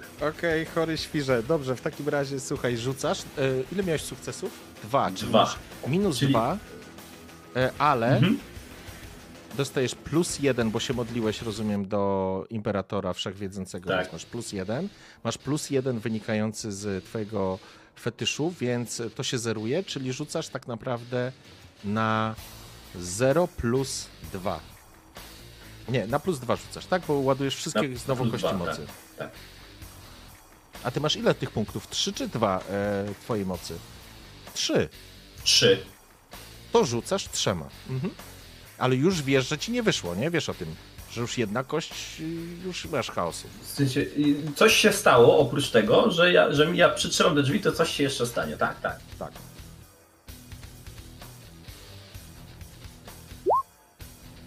W sumie 4. Okej, czyli masz 4 sukcesy. I druga kość. O ja. Dobrze, to teraz, ja wiem, że to teraz dłużej potrwa, ale musimy przez to przejść. Ja mam to otwarte, słuchaj, także możemy od razu... To w takim razie ja poproszę ciebie o to, żebyś sobie rzucił. Każda twoja kość podbija, dodatkowo podbija ci jeden próg, ale ty masz też umiejętność swoją, nie? O 6 mi spada, tak, więc... No to, to rzucam K100. Mhm.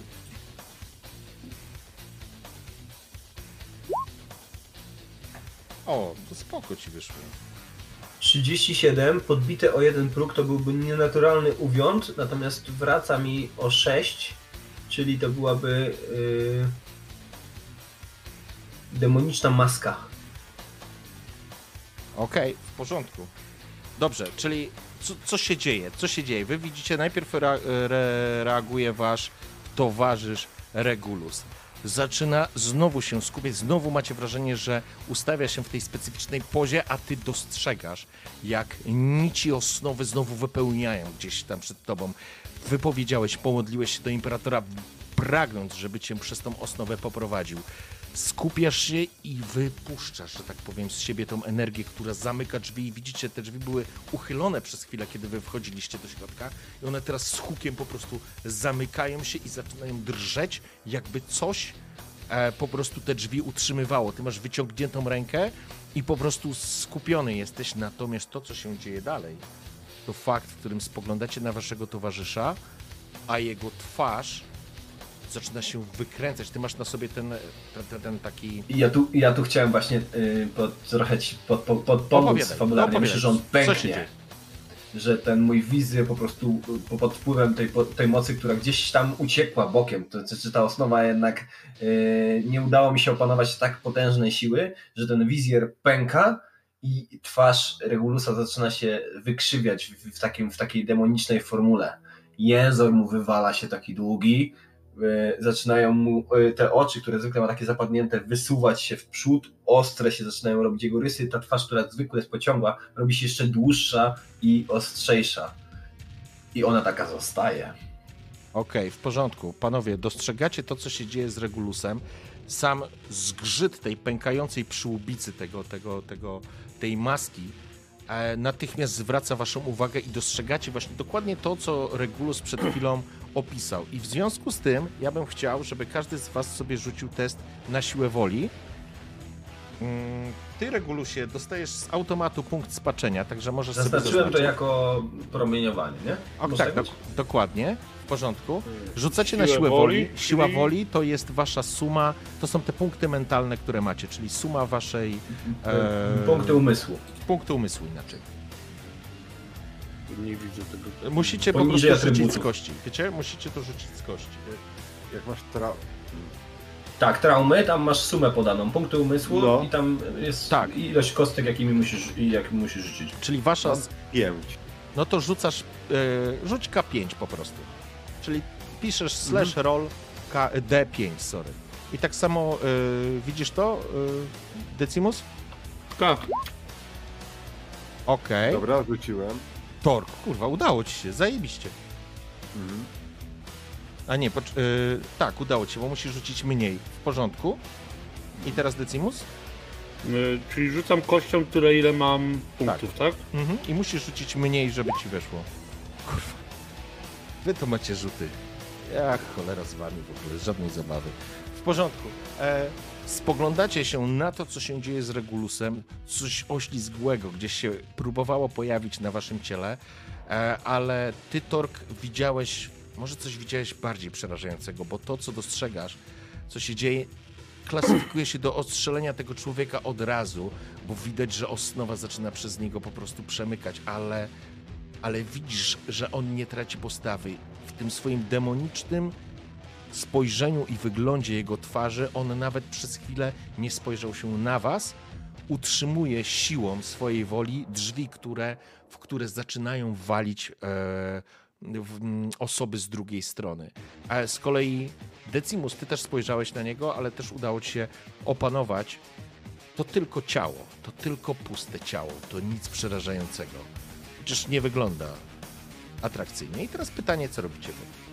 Ja bym tylko chciał jeszcze dodać, że kiedy oni spoglądają na mnie, to słychać taki głos, jak Regulus skupiony wyciąga dłonią, trzyma te drzwi. Zabijcie ich! Czy ja z mojej wiedzy, czy tu jest szansa na jakieś systemy bezpieczeństwa w tym biurze? Wiesz co, nie widzisz nic takiego. Musiałbyś najpierw coś takiego znaleźć, o ile w ogóle coś takiego tutaj funkcjonuje. Okej, nie, dobra, to zróbmy to inaczej. Bo ja jestem blisko Torga z tego co widzę, tak? Tak. Tak, to ja się przysuwam do niego i kładąc rękę na jego, domyślam się już gotowym do użycia karabinie. Mundo corneum lepiam mechanicus. I rzucam, tak jak mówiliśmy wcześniej, błogosławieństwo na jego broń. W porządku, co to daje? Tech modlitwa daje mu +1 do obrażeń w tej walce. Okej, w porządku. To jest raz na scenę walki. Ja nie wiem, czy to jest do następnego ataku +1, czy po prostu nie, w tej walce. Nie, to jest scena walki. To jest cała scena walki. Okej. W porządku. Więc tak się wydarzyło. Do ciebie podszedł Torg, do ciebie Mechanicus. Wyszeptał swoją modlitwę. Oczywiście nie jesteś w stanie tego poczuć, ale masz wrażenie, że modlitwa do Omnisjasza, do sługi Omnisjasza została wysłuchana. Masz wrażenie, może to tylko twoja siła sugestii, ale że twój karabin jest teraz skuteczniejszy. W te walenie w drzwi słyszycie komendy z zewnątrz. Wyważyć drzwi! Zabić wszystkich! A, jedna tylko rzecz, Torg, jak byłem obok ciebie, usłyszałeś... Właśnie, jedna rzecz. Przepraszam. Buczenie. Usłyszałeś takie buczenie, jakby gdzieś narastała energia. Mhm. Elektryczne. Tak jak transformatory czasami wydają taki charakterystyczny dźwięk. Ale to odnotowałem bez najmniejszego problemu jakby podkręcenie. Jest jedna rzecz. Okej, wykonałeś to, ale traktujemy to jako fabularne wykonywanie, bo tech modlitwa dotyczy twojej broni, Staszek. Okej. Bez sensu, ale okej. Tak jest w opisie tego, wiesz? No, bo to współpracować nie możemy. Dobrze, co robisz? Czy coś chcesz jeszcze zrobić? Bo zakładamy, że no może byś nie chciał stracić całej rundy na to. Chciałbym broni się ustawić w jakiejś dogodnej pozycji. Patrząc na to pomieszczenie, no to... Za filarem? Myślę, że za filarem. Zakładając, że Mortimer leci na drugą stronę, żeby mieć vantage point. W sensie, ja wiem, że to jest tylko latający multitool, ale dalej może komuś wlecieć w tył głowy z otwartym nożem. Czy śrubokrętem. Śrubokrętem, dokładnie. Tak, z pawarką. Sonic Screwdriver. W porządku. Teraz przechodzimy do ciebie, Torg. Co ty chcesz zrobić?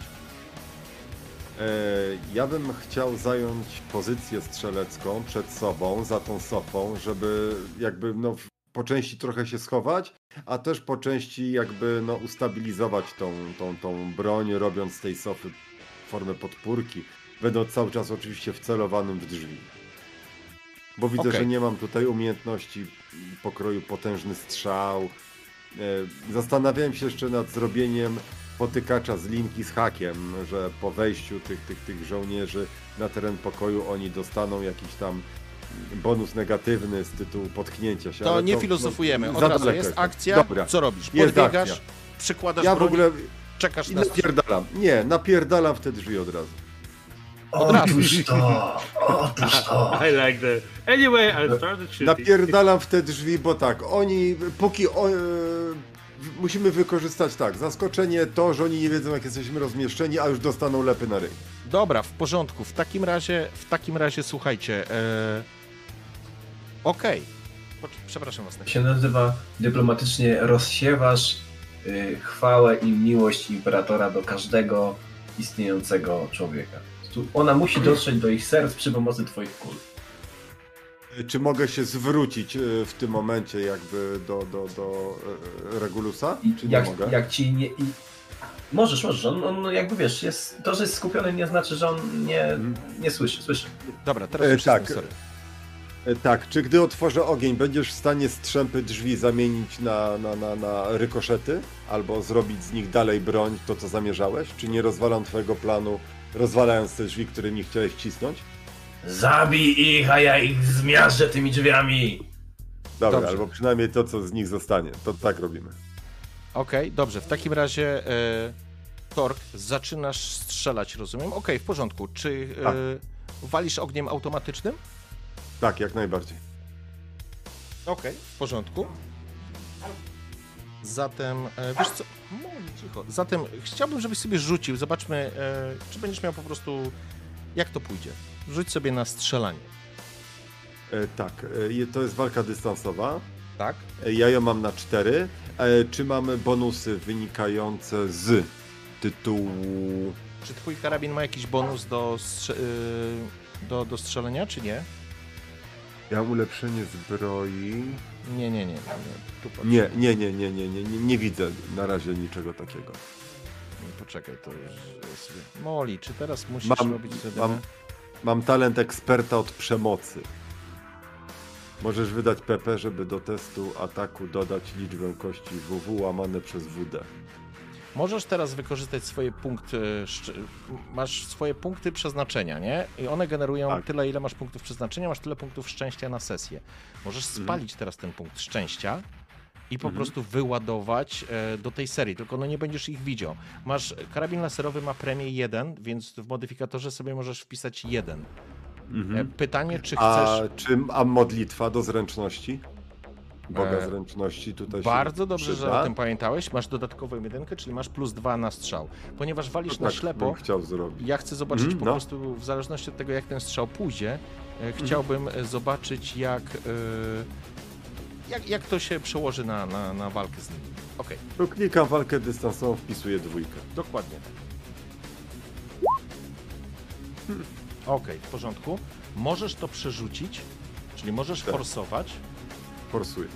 A widzisz, to teraz powinieneś mieć ten +1, nie wtedy. Więc teraz sobie nie doliczaj, żeby było równe. Forsując dajesz mi kość zagłady. Będę miał już 3 kostki, informuję was.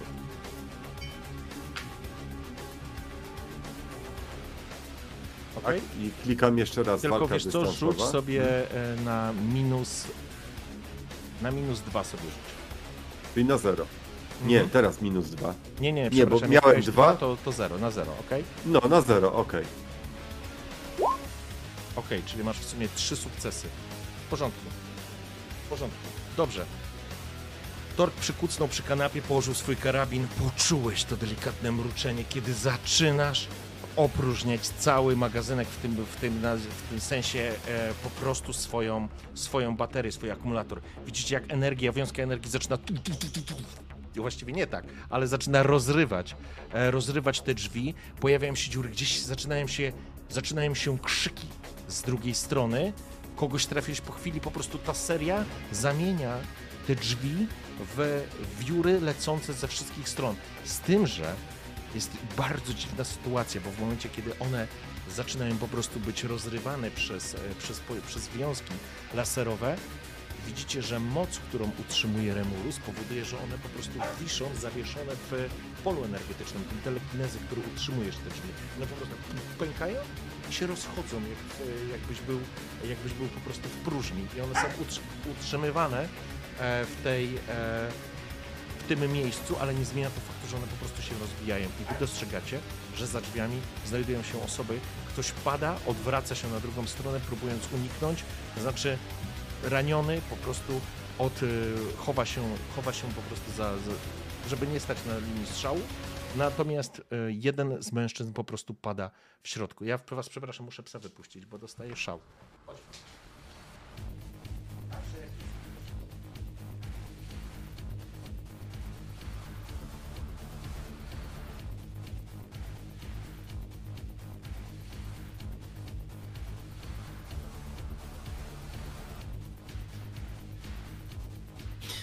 tak rozkminiam, bo ja jeszcze zamiast trzymać te drzwi, to mogę w nich pieprznąć tym biurkiem. A nie chciałbyś właśnie z części tych drzwi zrobić tak, to chcę teraz zrobić ten ruch, który zaproponowałeś. To jest ekstra pomysł, nie? Że jakby wiesz, trzymam i teraz im po prostu w tym spróbuję pierwszy. Zobaczymy, co się uda, bo to nie jest takie proste. Tak, nie wziąłem na misję miny przeciwpiechotnej, to chociaż ty kurwa z tych drzwi zrób granat odłamkowy, nie? Dobra, jestem, sorry za zamieszanie. Okej, i teraz ja rzucam za... tych.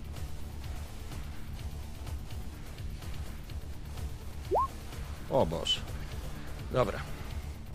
Czyli tak, pierwszy jest Regulus, później jest Decimus, później jest Torg i później jest... Potem są randomowi ludzie za budynkiem i dopiero potem są oni. Tak, dokładnie, coś w tym stylu. Jeszcze jest Mortimer i jeszcze jest ta czaszka, która... serwoczaszka zapisowa. No one jeszcze są dwie wcześniej. Tak, i Imperator jest jeszcze przed nimi. I facet z pizzą też. I dwa pająki pod sufitem. Tak, okej. I tu sobie szybko wpiszemy Torga. Okej. Karczmarz, ja tylko muszę niestety... Tak, organizacyjnie, o której chcemy kończyć, bo muszę na autobus zdążyć. Słuchaj, no do wpół było na maks. Okej, to tak, chciałbym ja wstanę i będę uciekał, okej? To już nie przeszkadzam, to już gajmy. Okej, bo chcę, fajnie byłoby tą walkę do końca zrobić, chyba że o której masz ten autobus? 38, potrzebuję 5 minut, żeby dojść z warsztatu na autobus, więc... Boję się, że... To może zróbmy pauzę, słuchajcie. Okej. Bo się boję, że po prostu, wiesz... Nie wyrobimy się, nie? Tak polsatowo. Tak, padły strzały, no taki wyszedł cliffhanger zupełnie, ale nie, to wolę... Przepraszam, ja po prostu dzisiaj jestem wyjątkowo na warsztacie, a nie w domu. Słuchaj, mieliśmy być do 23:30 max, więc tak się umawialiśmy, ale faktycznie nie chcę później przerywać w środku walki, więc umawiamy się, że w tej sytuacji, kiedy ty teraz wywalasz cały magazynek w te drzwi, więc będziesz musiał zmienić sobie magazynek, Torg w kolejnej rundzie, ale faktycznie położyłeś, leży w środku. Widzicie leżącego gościa, który zgarnął po prostu większość tych strzałów. Reszta się rozpieszła albo po prostu zeszła z linii ognia. I na tym zrobimy, słuchajcie, dzisiaj przerwę, bo po prostu nie przerobimy tego, nie? Boję się, że... Znaczy tu, biorąc pod uwagę, jakie mamy pomysły, to... Nie wiem, ale już mi się podoba. Ja chętnie przyjdę na następną sesję. Także następna sesja. No, słuchajcie, dobrze, no w takim razie oficjalnie kończymy dzisiejszą sesję. I dziękuję oczywiście szanownym graczom za dzisiejszą sesję. Dziękuję wszystkim widzom, którzy dotrwali. No, musimy skończyć w takim momencie, ale zaczniemy z dużym przytupem. Ja bardzo przepraszam, bo ja też się czuję odpowiedzialny. Nie, ale słuchaj, i tak mieliśmy grać do 23:30, więc na to się umawiamy. Ale chciałbym strasznie zwrócić jedną rzecz. W sensie, to nie jest oczywiście zarzut do Karczmarza, do siebie, ale bez sensu. Ja o tym zapomniałem. Ja pamiętam, że myśmy to przerabiali, grając w Dark Heresy klasyczne. Adeptus Mechanicus istnieją po to, żeby błogosławić innych broń, a nie swoją. To jest paranoja.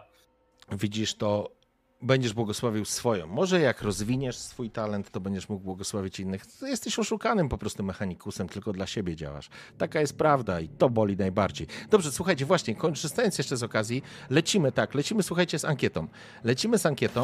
Czat przyznaje 1 punkt expa osobie spośród naszej trójki. Frycu, Rojo czy Tips. Aga, ty jesteś, więc zakładaj ankietkę na 3 minutki albo na 5 minutek może. Kiedy planowana jest następna sesja? W środę gramy następną sesję. I teraz panowie, wy również macie do rozdania 1 punkt, który możecie przydzielić jako drużyna jednemu z was. Macie 1 punkt, który... Teraz zdecydujcie, któremu z was byście chcieli przeznaczyć za dzisiejszą sesję. Ja bym chciał Frycowi przeznaczyć. Też się zgadzam.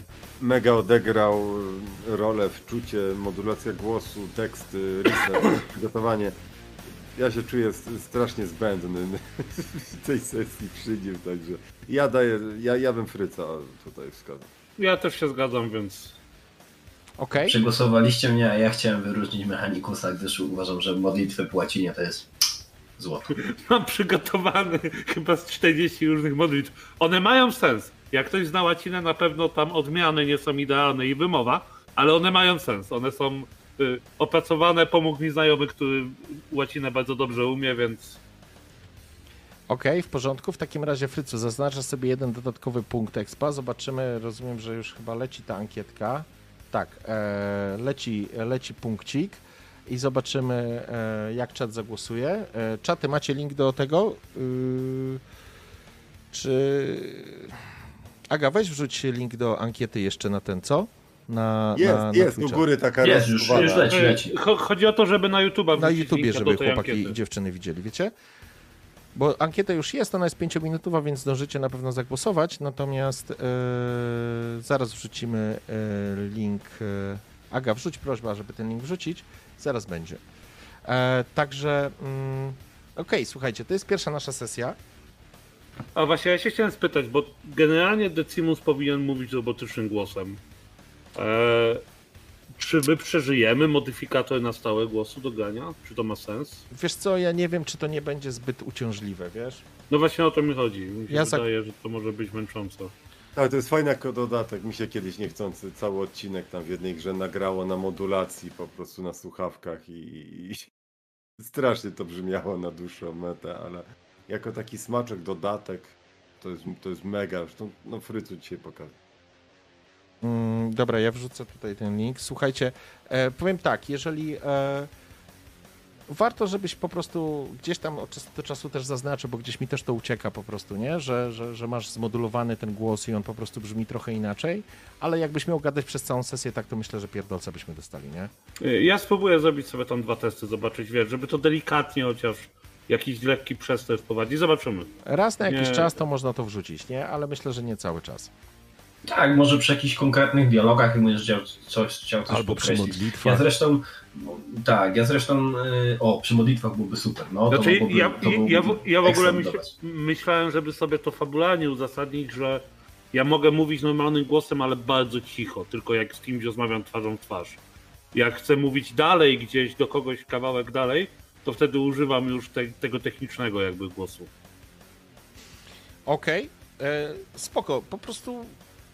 No, jak będziesz chciał, nie? Jak będziesz chciał. Jak w ogóle wrażenia? Ja tylko chcę powiedzieć, że mam 4 kości zagłady na kolejną sesję, więc cieszę się. Dziękuję. Znaczy, ja ci mówiłem, że ode mnie to możesz liczyć jak na cukierki na święta. No. Ja wiem. Jak tam, Roy, jak ty się w ogóle czułeś po pierwszej sesji? Powiedz. Chcesz coś dodać? Nie, wiesz co, powiem ci szczerze, że o wiele lepiej niż w Cyberpunku, ze względu na to jakby, że to uniwersum jest mi pod wieloma względami bliższe. Ja po prostu lubię te takie odnogi dark, jak dark fantasy, dark science fiction, wiesz o co chodzi, nie? Tam było o tyle fajniej, no bo mieliśmy to wszystko skumulowane, zintensyfikowane i w sumie zrobiliśmy wszystko, całą kampanię, dużo się działo, nie? Tutaj mamy to rozłożone, na tym zyskuje ten roleplay i imersja, także no dla mnie mega, bo jak wam się podoba to, co robimy, to zwróćcie uwagę na grę Warhammer 40000 Dark Tide, która właśnie będzie dotyczyła Gwardii Imperialnej między innymi, także ja czytam, gram, czekam i jeszcze uczestniczę w sesji, także totalna kąpiel, jeśli chodzi o Warhammera, dla mnie bomba. Warhammera nigdy za wiele. Drodzy widzowie, drodzy gracze, ja korzystam z okazji, że kończymy i uciekam na ten autobus. W środę już będę normalnie dostępny, więc już nie będzie tego problemu. W porządku, także... jedź ostrożnie, my też już powoli się będziemy zawijać. Jak tam, Frycu, jak z twojej strony? Coś dodasz? Ja jestem użyczony tym światem, uwielbiam go po prostu, chociaż jakby głównie z gier go znam mimo wszystko, ale już mam taką straszną wkrętę, żeby zacząć nadrabiać. Ja mam tutaj otwarte, słuchajcie, w przeglądarce chyba 8 czy 10 artykułów i jakby gdzieś tam pewnego rodzaju zahaczki są wyciągnięte. Bardzo fajnie Mechanicus. Rojo mi się podoba jakby ten background tej postaci, ona ma ten swój dramatyzm, natomiast to, co ci mogę jeszcze poradzić, to co wspominał Karczmarz, czyli wiesz, jakby więcej z pierwszej osoby takiego FPS-owego grania, czekam na twoje po prostu UPKA przy następnej sesji, jak oni zbiegną i jakby koszenie, bo to jest teraz moment, w którym ty będziesz się mógł wykazać. Tak, dokładnie. Więc... Nie mogę być przesadnie elokwentny, bo jestem jednak trepem, zasadami, ale dalej trepem, faktycznie. Ale bezpośrednie dyskusje, a nie tylko jakby narracja i tło. Wiesz co, to jest, też kwestia expa. Jestem przekonany, że z sesji na sesję będziesz czuł się pewniej i po prostu ja jestem pewien na 100%, że to będzie fajnie rosło. No i kończymy naszą ten. I komu punkcik? Psionik. Psioniku, panie towarzyszu, dostałeś dodatkowy punkt również od widzów. Stoki Mateusz przekazał 1750 punktów kanału. Każdy z was również dostaje z automatu po 5 punktów za dzisiejszą sesję, więc to proszę sobie wpiszcie w tym w karcie w doświadczeniu, czyli w przypadku Fryca będzie to tych punktów w sumie 7, Decimus oraz Torg po 5 punktów. Ja wszystkim bardzo dziękuję za dzisiejszą sesję. Myślę, że to była pierwsza startowa, rozgrzewkowa, dla mnie również sesja, po raz pierwszy w tym uniwersum prowadzę i też mam ogromnego stresa, bo wiem, że to jest uniwersum bliskie bardzo wielu osobom i każda pomyłka jest zaraz wyłapywana, ale z drugiej strony bardzo dziękuję czatowi za to, za podpowiedzi, bo faktycznie z tym astropatą się, że tak powiem, machnąłem, pomyliłem go z nawigatorem w dalszej części opisu, ale to jest szczegół, także tak czy siak wracamy w najbliższą środę od godziny 20 na Febę do naszego śledztwa i teraz już będzie z górki. Teraz już będzie tylko strzelanie. Teraz już będzie tylko słychać trzask miażdżonych kości heretyków. Tak, teraz będę całował każdą łuskę na dobranoc, ale to nie są łuski, bo to są wiązki lasera. Tak. Ja też strzelałeś z lasera, ja bo ja mówię, zamień mój laser na jakieś mini granaty, wiesz. Dobrze, wszystko pozmieniamy. Wszystko będzie. Wszystko pozmieniamy. Także dzięki. Wiesz, bo z tym bolterem ja ci go po prostu telekinezą podniosę, nie? I rób co chcesz. Tak. Dokładnie. Tak, ty tylko pociągaj za spust. Heavy bolter. Nie, no bo ja tak... Karczmarz mówi, no bo robimy Warhammera 40 000, a ja zachwycony, no to super, ja już mam swoją postać, nawet figurkę, kurwa, nie? Mówi, Rojo, debilu, to będzie zbyt OP, to nie robimy tak. Ja mówię, a, to nie chcę mi się grać. No kim ja mogę grać? Mięsem armatnim, super, świetnie. Lasery. Klasyczna Astra Militarum, po prostu mięso armatnie. Mięso. Dobra. To już nie, to już chyba wolałbym być Kriegiem, nie? To, nie, dobra. Ja się chyba zesikam zaraz. Dobra, słuchajcie. Nie, Rojo, zostaw to. Nie. Ty nie rozumiesz. Dobra, ja bym chciał wszystkim bardzo podziękować za dzisiejszą sesję. I co? I będziemy się szczelać od następnej, na początku miażdżyć kości i takie wszystkie inne rzeczy. Ale ty faktycznie wiesz w tej twoim polu energii te drzazgi wiszą, nie? No i przecież myśmy, jak ty poszedłeś wypuścić Moli, myśmy z Rojem o tym rozmawiali, że ja zaraz pieprzę w nich tymi drzazgami, tym drewnem, będzie sieka totalna.